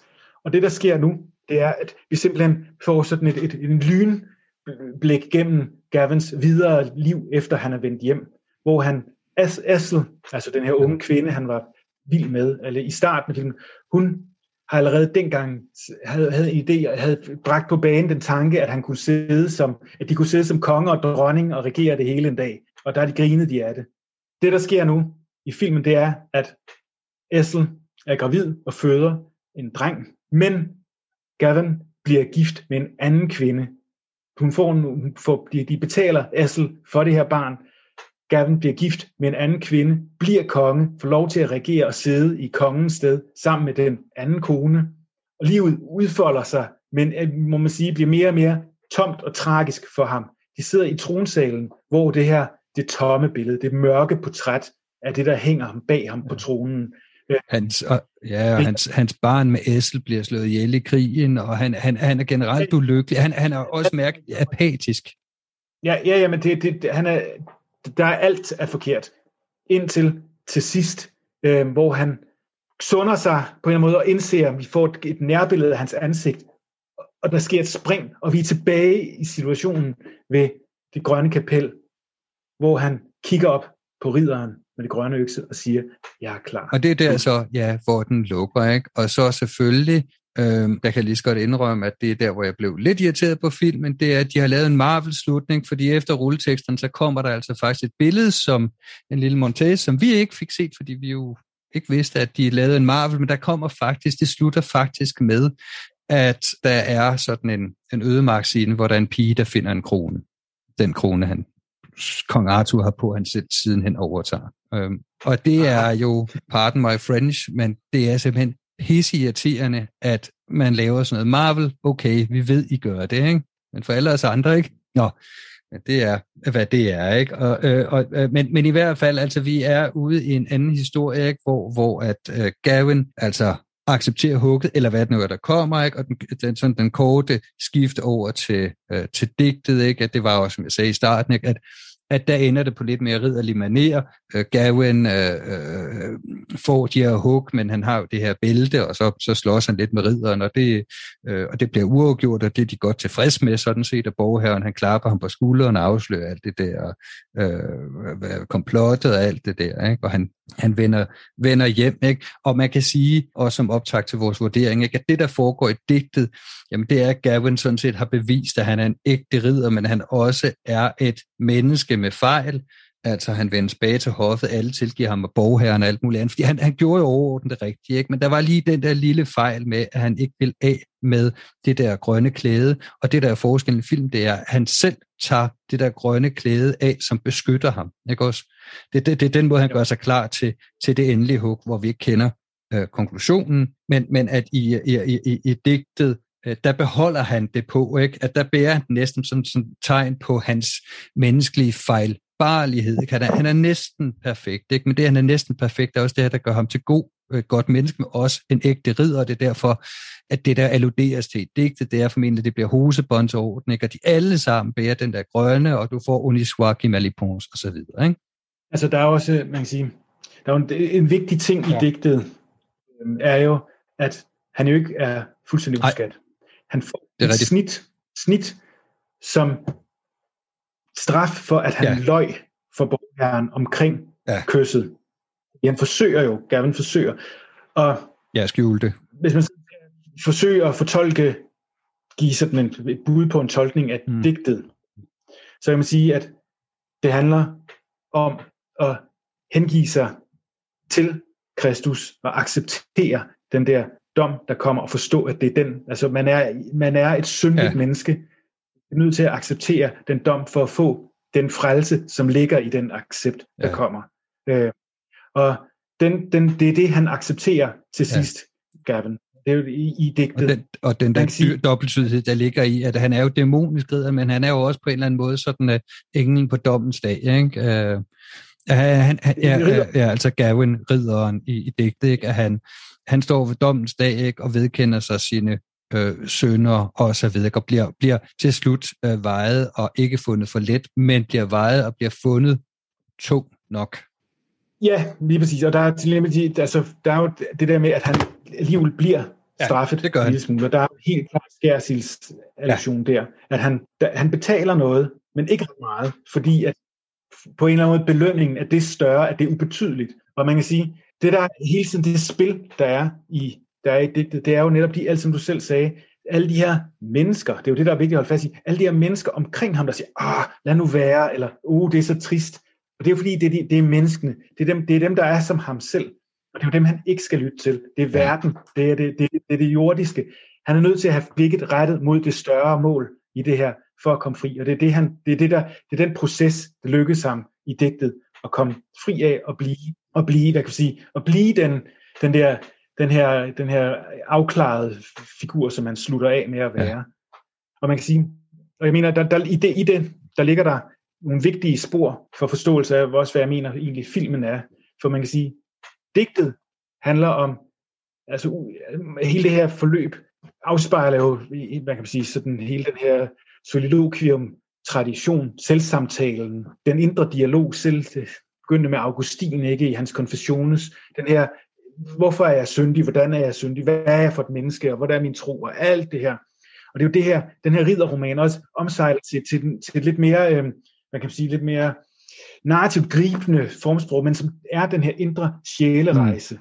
der handler om at, at komme til det, erkendelsen af, af sit, eget, sit eget forhold til Kristus. Filmen griber præcis den der indre rejse, den her indre dialog, og sender vores hovedperson afsted gennem de her tabloer, de her episoder, som jeg mener alt sammen repræsenterer, hvad kan man sige, et, et billede på, på, på et liv, der, der, der, der på en eller anden måde er, der udspiller sig, men ikke rigtigt der er forløst, og ikke rigtigt, måske har du hugget hovedet af kvinden, måske har du ikke, måske det ene og det andet, måske, får et kys fra manden, men modtager, modtager det ikke, går i seng, er i seng med kvinden, men er alligevel ikke rigtig i seng med borgfruen og så videre. Ja, og, og, og sådan bare lige for at afslutte øh, digtet kort, ikke? altså i forhold til den litteratur, ikke? at der det, det afspejler også en, en forandring, et skift i ridderlitteraturen fra øh, lidt mere øh, ramachan, som vi har det i, i, i den her guldalder øh, 11-1200-tal, til at det kommer til at matche den, hvad kan man sige, åndelige øh, øh, øh, følsomhed, du får i, i senmiddelalderen, som, som vi også får i, i ridderverden. Den er bestemt ikke afskåret fra det, der foregår i senmiddelalderens øget spiritualitet, øget anger og så videre. Ikke? Og, og, og i den henseende, der står Gawain ikke alene, der er forskellige andre samtidige værker om ridder, som, som kredser om, om det her. Ikke? Så, så det er jo sådan, hvad kan man sige, middelalderdelen digtet. Ikke? Og det er jo her nu, hvor, hvor jeg tror, vi skal ind og, og vurdere øh, filmen som filmen også som, hvad kan man sige, formidling af det her digt. Ikke? Øh, og det var det, du var gang med at tage tilløb til lige før, jeg fik, fik bremset dig.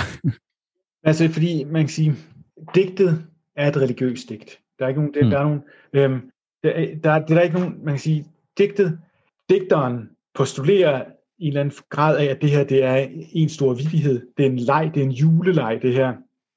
Det er det. Men under den her, den her ironi, eller den her vidighed, der ligger der en bidende alvor, der siger noget om, hvordan senmiddelalderens mennesker, hvordan man i hvert fald, hvordan nogen mente, man burde opføres og se sin egen være, sit eget, sit eget liv og sin egen relation til Gud, som jo må sige, det er jo det, det er ikke noget, man gør så lystig over i senmiddelalderen, kan man sige, ikke på den måde.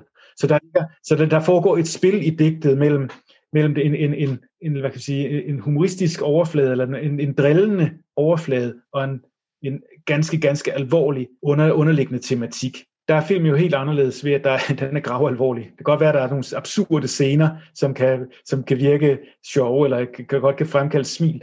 Øh, med, for eksempel sådan nogle som de der røvere, der er sådan nærmest nogle Shakespeare-karakterer. Ikke? Øh, men, men, øh, men den er grav alvorlig. Og det, samtidig må man også sige, det religiøse er trukket ud af filmen. Så det, der står tilbage, det er et det er sådan et eksistentialistisk projekt, der handler om at finde ud af, hvem er jeg? Og det hele, det hele vender sig tilbage til det her udgangspunkt, hvor Arthur, kongen, spørger, hvem er du? Hvem er du? Det er det, det, det, det, det hele, hele, og netop som man spørger sig om det, der er det det her hug, og alting udspringer af det, og vender tilbage. Og man kan sige, det, den der sløjfe, jeg synes, den er fremragende udført. Ikke? At han, han tænker det hele igennem nærmest som, at man kan, man kan se det som sådan en, en, en, en stor tankeeksplosion, der farer gennem hovedet på den her unge mand, ikke? der på en måde vælger, hvem mm. er jeg? Og valget træffer han så. Han får spørgsmålet starten, og han definerer sig til sidst. Ja, ved at affinde sig med sin skæbne, og, eller i hvert fald, øh, jo, han, han løber jo ikke, altså han, han tager jo stilling, yep. og det er jo virkelig det, det hele ja. handler om. Øh, langt hen ad vejen, han, ja, tager ikke han, tager, han tager aldrig stilling, han løber. Ja, og det er det, og det er nemlig det. Han affinder sig ikke med sin skæbne. Han vælger sin skæbne. Han vælger, han siger ja. fra over for der er jo, altså, man kan sige, der er jo sådan nogle underliggende tematikker i filmen omkring det her med moderen, der styrer ham, og samfundet, der styrer ham. De siger til ham, at han kan ikke være sammen med Assel, for eksempel, og han skal sådan og sådan gøre noget. Men alt det her, her der vælger han selv. Han vælger selv, hvad det er, han vil. Man kan sige, og i virkeligheden, så, så sparer det jo også meget fornemt med de her mennesker, der omgiver den digtets ridder, der, hvor de siger til, at ah, bliv nu bare hjemme, og nej, han vælger selv. Ikke? Så på den måde synes jeg, der, der er en forbløffende fin dialog med digtet. Øhm, og det er jo også, det, det, nu er vi måske også inde ved til vurderingen af det. Det er vi, vi er ved vurderingen, ikke? fordi det er jo det, at du siger jo på den ene side, at, at filmen skralder det øh, religiøse af, øh, og eller det er mig, der siger det nu i hvert fald, øh, øh, og hvis man sagde det, ville jeg nok mene, at det var at, at gå for hårdt til den. Jeg synes, den på forunderlig vis er i stand til at oversætte det her sjæl, det her religiøse aspekt til et 21. århundredes øh, sensitivitet, øh, men, men, men rejsen og, og udfordringen er lidt den samme. Konceptionerne er anderledes. Det er selvfølgelig ikke en til en, men det er en ret elegant oversættelse af, af det, det der, de der indre spørgsmål. Ja, jamen, altså man kan sige, at altså, digtet har et metafysisk ja. anlæggende. Det har filmen ikke. Så derfor det mener det, det, er, det, det, er, det, er, det er et filosofisk, et eksistentialistisk ja. projekt, der, der, der ikke har, den har ikke den her metafysiske Nej. overbygning. Vel? Den, den er ikke til stede. Så man kan sige, ja, det er åndeligt, det er en spirituel ja. rejse, øhm, i høj grad, i høj grad, det er nærmest, man kan sige, det er jo nærmest sådan en jungiansk ja. rejse ind i møde med sådan nogle arketyper ind i, ind i sindet, og hvor alle hans laster og lyster bliver personificeret ja. i de her tabloer, ja. som man så på en måde ser og i, i, i redsel og undren tumler væk fra, fordi han ikke kan genkende sig selv. Hvem er jeg egentlig? Ikke? Han er på, alt er på hovedet, og han er, han er utydelig. Ja. Han er, han, ikke? Og det der portræt, der bliver tegnet af ham i starten, er en løgn, ikke? fordi det er bare overfladen. Ja. Det er bare overfladen. Igen, som jeg sagde, det er jo det fascinerende, der er i digtet, der, hvor man også har den her, den her ridder, der rejser afsted, og der, øh, altså i digtet, der tager afsted og siger, hvorfor, hvorfor ikke smile, jeg tager accepterer min skæbne, om den er grum eller blid, ikke? Øh, men alligevel ligger i søvne og mumler angstfyldt.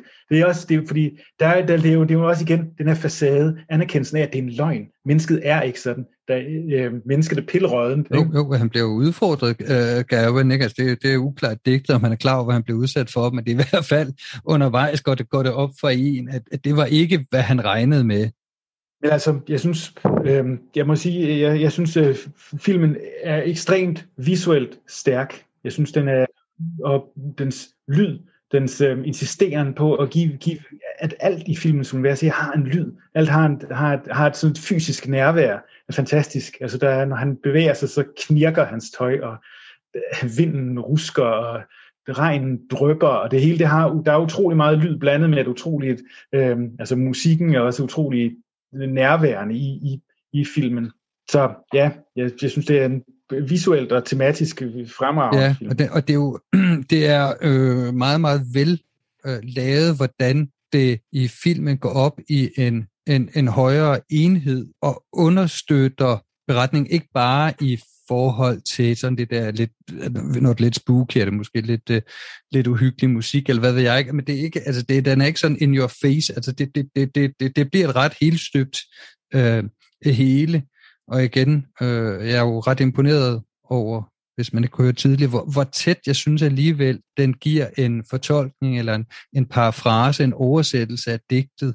Og fordi at digtet, det kan vi ikke gengive her, ikke mindst fordi mit middle english er next to nothing, men at der, det, det er, øh, der er en grund til, at det er meget, meget øh, berømt og, og skattet i engelsk kultur, det er fordi det er øh, sproget, er, øh, altså det er litteration og bogstavrim og så videre, som øh, også skaber et sådan et, et, et sonorisk hele, ikke? og den er øh, visuelt også relativt stærk. Øh, øh, vi, vi var lidt inde på det her med, med udrustning, han får et digtet, hvor den bruger enormt lang tid på det, og det er sådan ret malerisk, ikke? men hvor, hvor symbolik og, og udstyr og så videre går op i en højere enhed. Og øh, og det fortolker den her på en ja. anden måde, ikke? fordi vi, vi har jo ikke ret noget forhold til de her kristne dyder, så, som bliver udpenslet i digtet. Altså, det vil være lidt fremmed for os, men, men jeg synes, den får oversat til noget, der i den 21. århundrede øh, giver mening for os, ikke? Som, du, som du, har, du har fremlagt det, det her, ikke? Altså, den her rejse, ikke? Altså, vi kan identificere os med, med, med lyd og billede, og så samtidig jamen, både være i den her middelalderagtige verden, og alligevel ikke er i den. Ja, ja altså fordi man kan sige, at han er jo virkelig, altså han er jo alene i den der verden. På, altså, han, er, han, er, han er helt alene, han er hjælpeløs, og det er koldt, og det er ja. vådt. Øh, det han er jo et frygteligt ja. sted. Ikke? Udparten af handlingen, der, der har han det helt skrækkeligt, fordi at, at, at han er et fremmedlæme i den her verden. Ikke?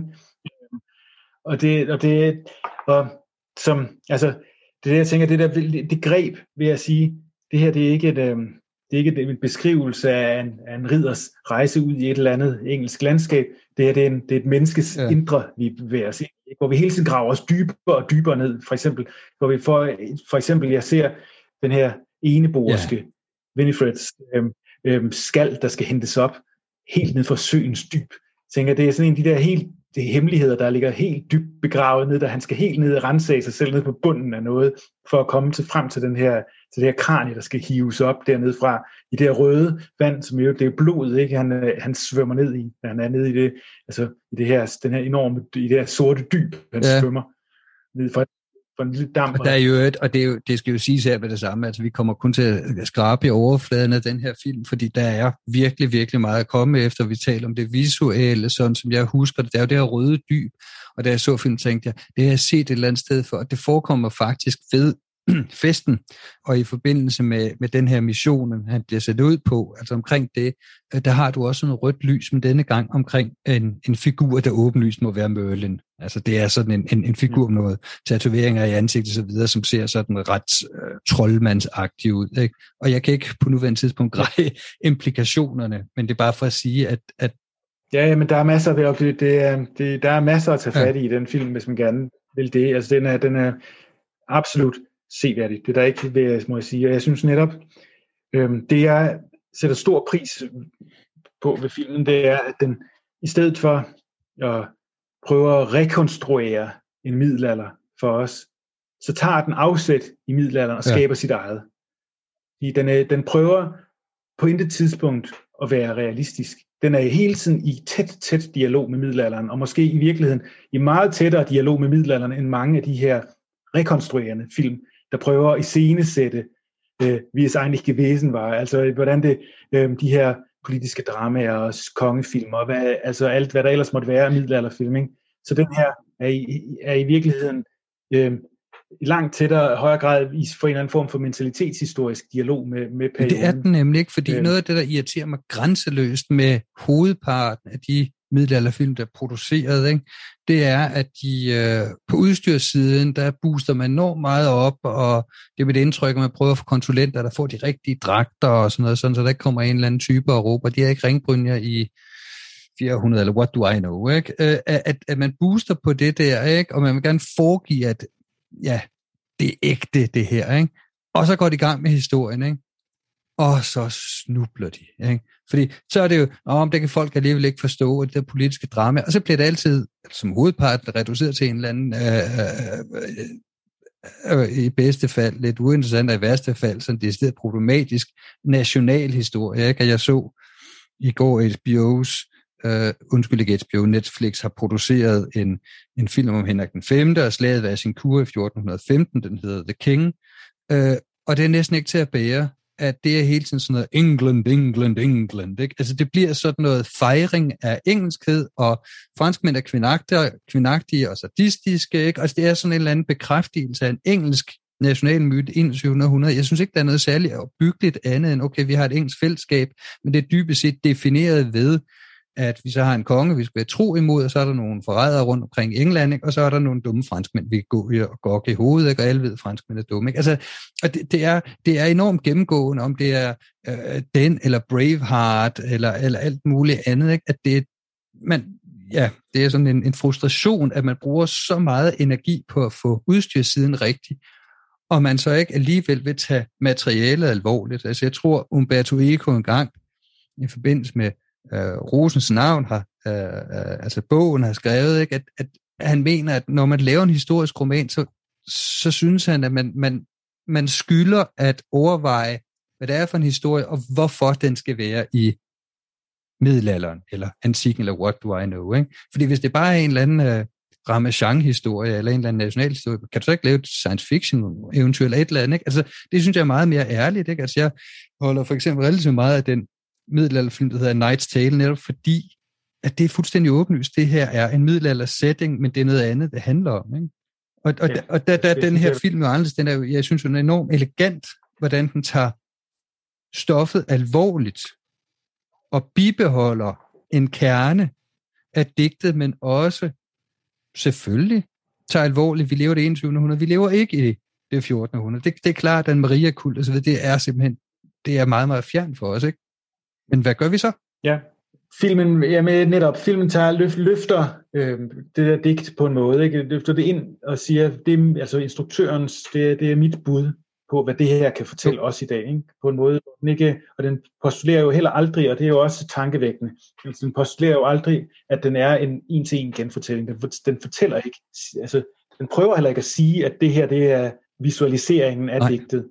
Øh, i hele, hele, hele konteksten omkring digtet, den kender vi jo, vi har den, og vi læser den, og vi forbinder automatisk de to ting, tekst og billede, men, men altså, vi behøver jo ikke digtet for at forstå den her film heller. Nej. Filmen står selv som eget, sit eget produkt, sin egen, øh, sit, sit eget udsagn, og det synes jeg, det er jo dybt fascinerende, øh, og, og, og, og vi er jo bare, taler jo bare til det, det værks styrke, ja. øh, hvor, fordi at vi ikke, øh, hvorimod hvis man sammenligner med hvad ved jeg, Braveheart eller et eller andet andet historisk drama, så, som, er, som er vi i en helt anden situation, hvor vi bliver efterladt med sådan nogle underlige postulater om historiske forhold, og der, der efterlader læseren, eller ikke læseren, seeren sådan et, et underligt sted, hvor man tænker, hvad er så rigtigt, og hvad er op og ned her, og alt muligt. Der rejser utrolig mange Ja, ja, ikke? og det Braveheart er jo, er, jo, er, jo, er jo et klassisk eksempel på, hvor det går galt, ikke? hvor det, det foregiver at være the true story, ikke? og hvor de altså, der foretages så mange friheder, at at det nærmer sig historieforfalskning. Ikke? Øh, og og der ja. er det bare, at man ønsker, at flere instruktører tonede rent flag. Ikke? Altså, øh, øh, øh, altså det, det er simpelthen et problem, ikke? hvor den her, den jo, jo, jo kan det, som vi også snakkede om, inden vi optog, ikke? at man kan sige, at der er to lag her, ikke? Øh, som ikke udelukker hinanden, og man kan se begge lag og være øh, lige tilfreds. Ikke? Det er relativt sjældent med, med, med, med med historiske film eller filmatiseringer af værker, at det lykkes, synes jeg. Ikke? Ja. Fordi, ja. fordi vi har jo den ene, den her, ikke, hvor, hvor vi jo snakker om, den følger digtet relativt tæt, ikke også? Så for den, der, der kender digtet, så ved vi godt, det er Morgan Le Fay og, og, og så videre, ikke? Men så har du jo også en, en, en, en anden tolkning, ikke, som måske taler til den ubefæste 21. århundrede seere, som bare siger, okay, The Green Knight, what's that? Folk siger, den er god, ikke? men jeg ved ikke noget om Arthur. Nej, men altså selv, selv, selv øh, hvis du har læst digtet og elsker det og kender det ud og ind, ikke, så har, så, man kan sige, så ligger, så, så har filmen sit eget bud. Ikke? Det, den, den tager heller ikke noget fra digtet øh, på en måde. Den, den, den, der er ikke nogen overgreb. Øhm, og det synes jeg, det, er jo, det gør det jo bare, altså du sagde selv som sagt, at, det, at de har produceret arthouse-film, det her produktionsselskab, ikke? og den her, det gør det jo virkelig til et stykke fremragende ja. filmkunst, synes jeg. Begavet på ja. alle måder, og, øhm, og den slags, der viser, at øh, hvorfor middelalderen, som du selv har i dit lille, din lille ja, ja. fra starten, mægtige middelalder, ikke, der bliver ved med. Øh, fordi jeg synes jo netop, en film som den her viser præcis, hvad det er, de der myter egentlig øh, myter om fra perioden og om perioden, hvad det er, de, og hvordan de også skal gribe fat i os og jo, tage os. Jo. Ikke? og den er jo nærmest, altså, ja, det er jo sådan i virkeligheden, nogle gange man ønsker, ikke nogle gange, man ønsker flere middelalderfilm af den her type, og færre af de der historiske dramaer, som jo alt for ofte i virkeligheden ligeglade, er, er i virkeligheden ligeglade med substansen, bare til en eller anden national øh, epos, ikke? Eller, eller hvor, hvor perioden, den her, hvor man kan sige, hvor den selve fortællingen er dybt banal, og det, det handler om, det er at betage os med sådan et eller andet altså udstyrstykke, ikke? Altså sådan et kostymedrama, hvor det der i virkeligheden skal optages, det er, det er at se rustninger og borge og kjoler og hvad ved jeg, ikke? Altså sådan noget, øh, hvor det, men hvor det bliver, det, hvor det, den politiske intrige, eller hvad det nu kunne være, er, i, i sidste ende er, er, er helt uinteressant. ret banal i hvert fald, ikke? Og det, og det er jo ikke et ondt ord om, at hvis, hvis man elsker at se tusind panserklædt mænd, der hakker hinanden i mudder, ikke? Altså, så er, det jo, så er der en visuel tilfredsstillelse i det, men så er det jo bare igen vi tilbage til Eko. Altså, behøver vi en historisk kontekst til det, ikke? Fordi hvis nu laver et spring til, til fantasy-genren, sådan noget som Game of Thrones eller andet, ikke? Altså, på nogle punkter gør de jo det bedre, tilfredsstiller det bedre, og, og i virkeligheden kan give meget mere los for det, man så fortæller med den beretning, end de der, der er jo lidt sæt, de film, der sættes lidt mellem to stole. På den ene side, så vil de fortælle the true story, og så vil de alligevel ikke, vel? Nej, præcis. Øhm, eller det der evindelige problem med at indsætte hvad ved jeg, he, øhm, helt moderne personer i en historisk kontekst, ikke? og lade dem agere helt underligt i forhold til den, der, den ramme, der stadig er opstillet jo, jo. for dem. Ikke? Øhm, og sådan nogle de her evindelige, øh, hvad kan jeg sige, humanistiske helte, der altid der, der sætter sig uden for, for tro og, og kultur, kan i stand til at agere som, som 21. århundredes mennesker i en sammenhæng. Ja, ja og især med ja. middelalderen, så får du typisk airdrop, det er en eller anden 21. århundrede humanist ned i et eller andet, hvor han så kan gå og øh, kommentere på, hvor åndssvage øh, folk i middelalderen er, ikke? eller Ridley Scott's forfærdelige Kingdom of Heaven, hvor de alle sammen bliver slået til ridder, ikke? og hvor de alle sammen bliver demokratiske brødre, altså det, det bryder fuldstændig sammen, ikke? og især også igen med en film som Ridley Scott, som er to tredjedele af, af, af, af vejen gerne vil fortælle sådan en, en, en relativt straight historie, og så, og så altså eksploderer det til sidst i sådan noget sniksnak. Ja. Ja, nej, men det, men det korte og lange, det, for mig at se, er det en, er, det er en, ja. en fremragende film, og et værk, som jeg på det varmeste ja. kan anbefale. Det er en film, man skal give sig tid til at se, og det er en film, man skal give sig tid til at tænke over og arbejde lidt med, fordi det er komplekst, det er, den, er, den er lukket om ja. sig selv, øhm, og den kræver, at man, at man også har hjernen med, når man ser den her, det her fantastiske Ja, og så tror jeg, det er en af de her film, hvor det er en klassiker, en kliché, men altså det er en af dem, hvor man gør en tjeneste ved at se den i biografen.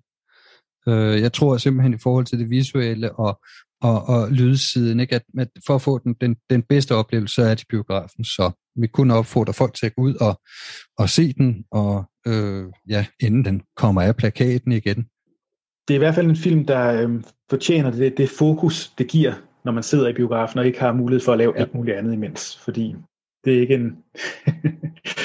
det er ikke den type film, man skal sidde med telefonen ved siden af. Ja, jeg tror, vi har snakket meget med film. Vi kunne snakke meget længere, men jeg tror, vi står for nu. Det er allerede blevet langt, øh, en lang episode. Men øh, Martin, jeg vil sige tak for, at du var med, og øh, tak for samtalen, og vi håber, at I, er, I har fået lyst til at se filmen, og to, øh, når jeg set den, er blevet klogere på, hvad det er for en størrelse, og hvordan i vores fortolkning man skal lave middelalderfilm i år 2021. Jamen, tak fordi jeg måtte være med. Og, øhm, det er fantastisk, at du har fået den her middelalder-podcast, der er blevet på benene. Tak skal du have. Godt arbejde.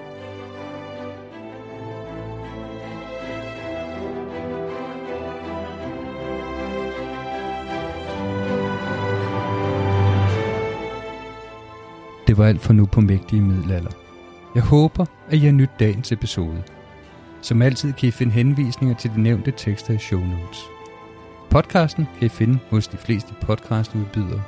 Og så kan I følge Mægtige Middelalder på Facebook og Instagram. Og I kom i kontakt ved at skrive til mægtige middelalder gmail.com. Jeg håber, I vil lytte med en anden gang.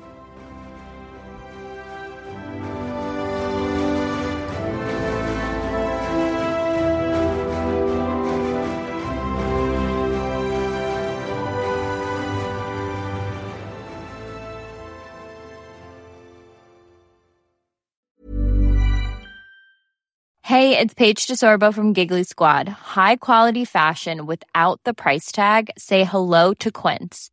I'm snagging high-end essentials like cozy cashmere sweaters, sleek leather jackets, fine jewelry, and so much more. With Quince being 50 to 80% less than similar brands. And they partner with factories that prioritize safe, ethical, and responsible manufacturing. I love that. Luxury quality within reach. Go to quince.com slash style to get free shipping and 365 day returns on your next order. Quince.com slash style. Even when we're on a budget, we still deserve nice things. Quince is a place to scoop up stunning high end goods for 50 to 80% less than similar brands. They have buttery soft cashmere sweaters starting at $50, luxurious Italian leather bags, and so much more. Plus, Quince only works with factories that use safe, ethical, and responsible manufacturing. Get the high-end goods you'll love without the high price tag with Quince. Go to quince.com slash style for free shipping and 365-day returns.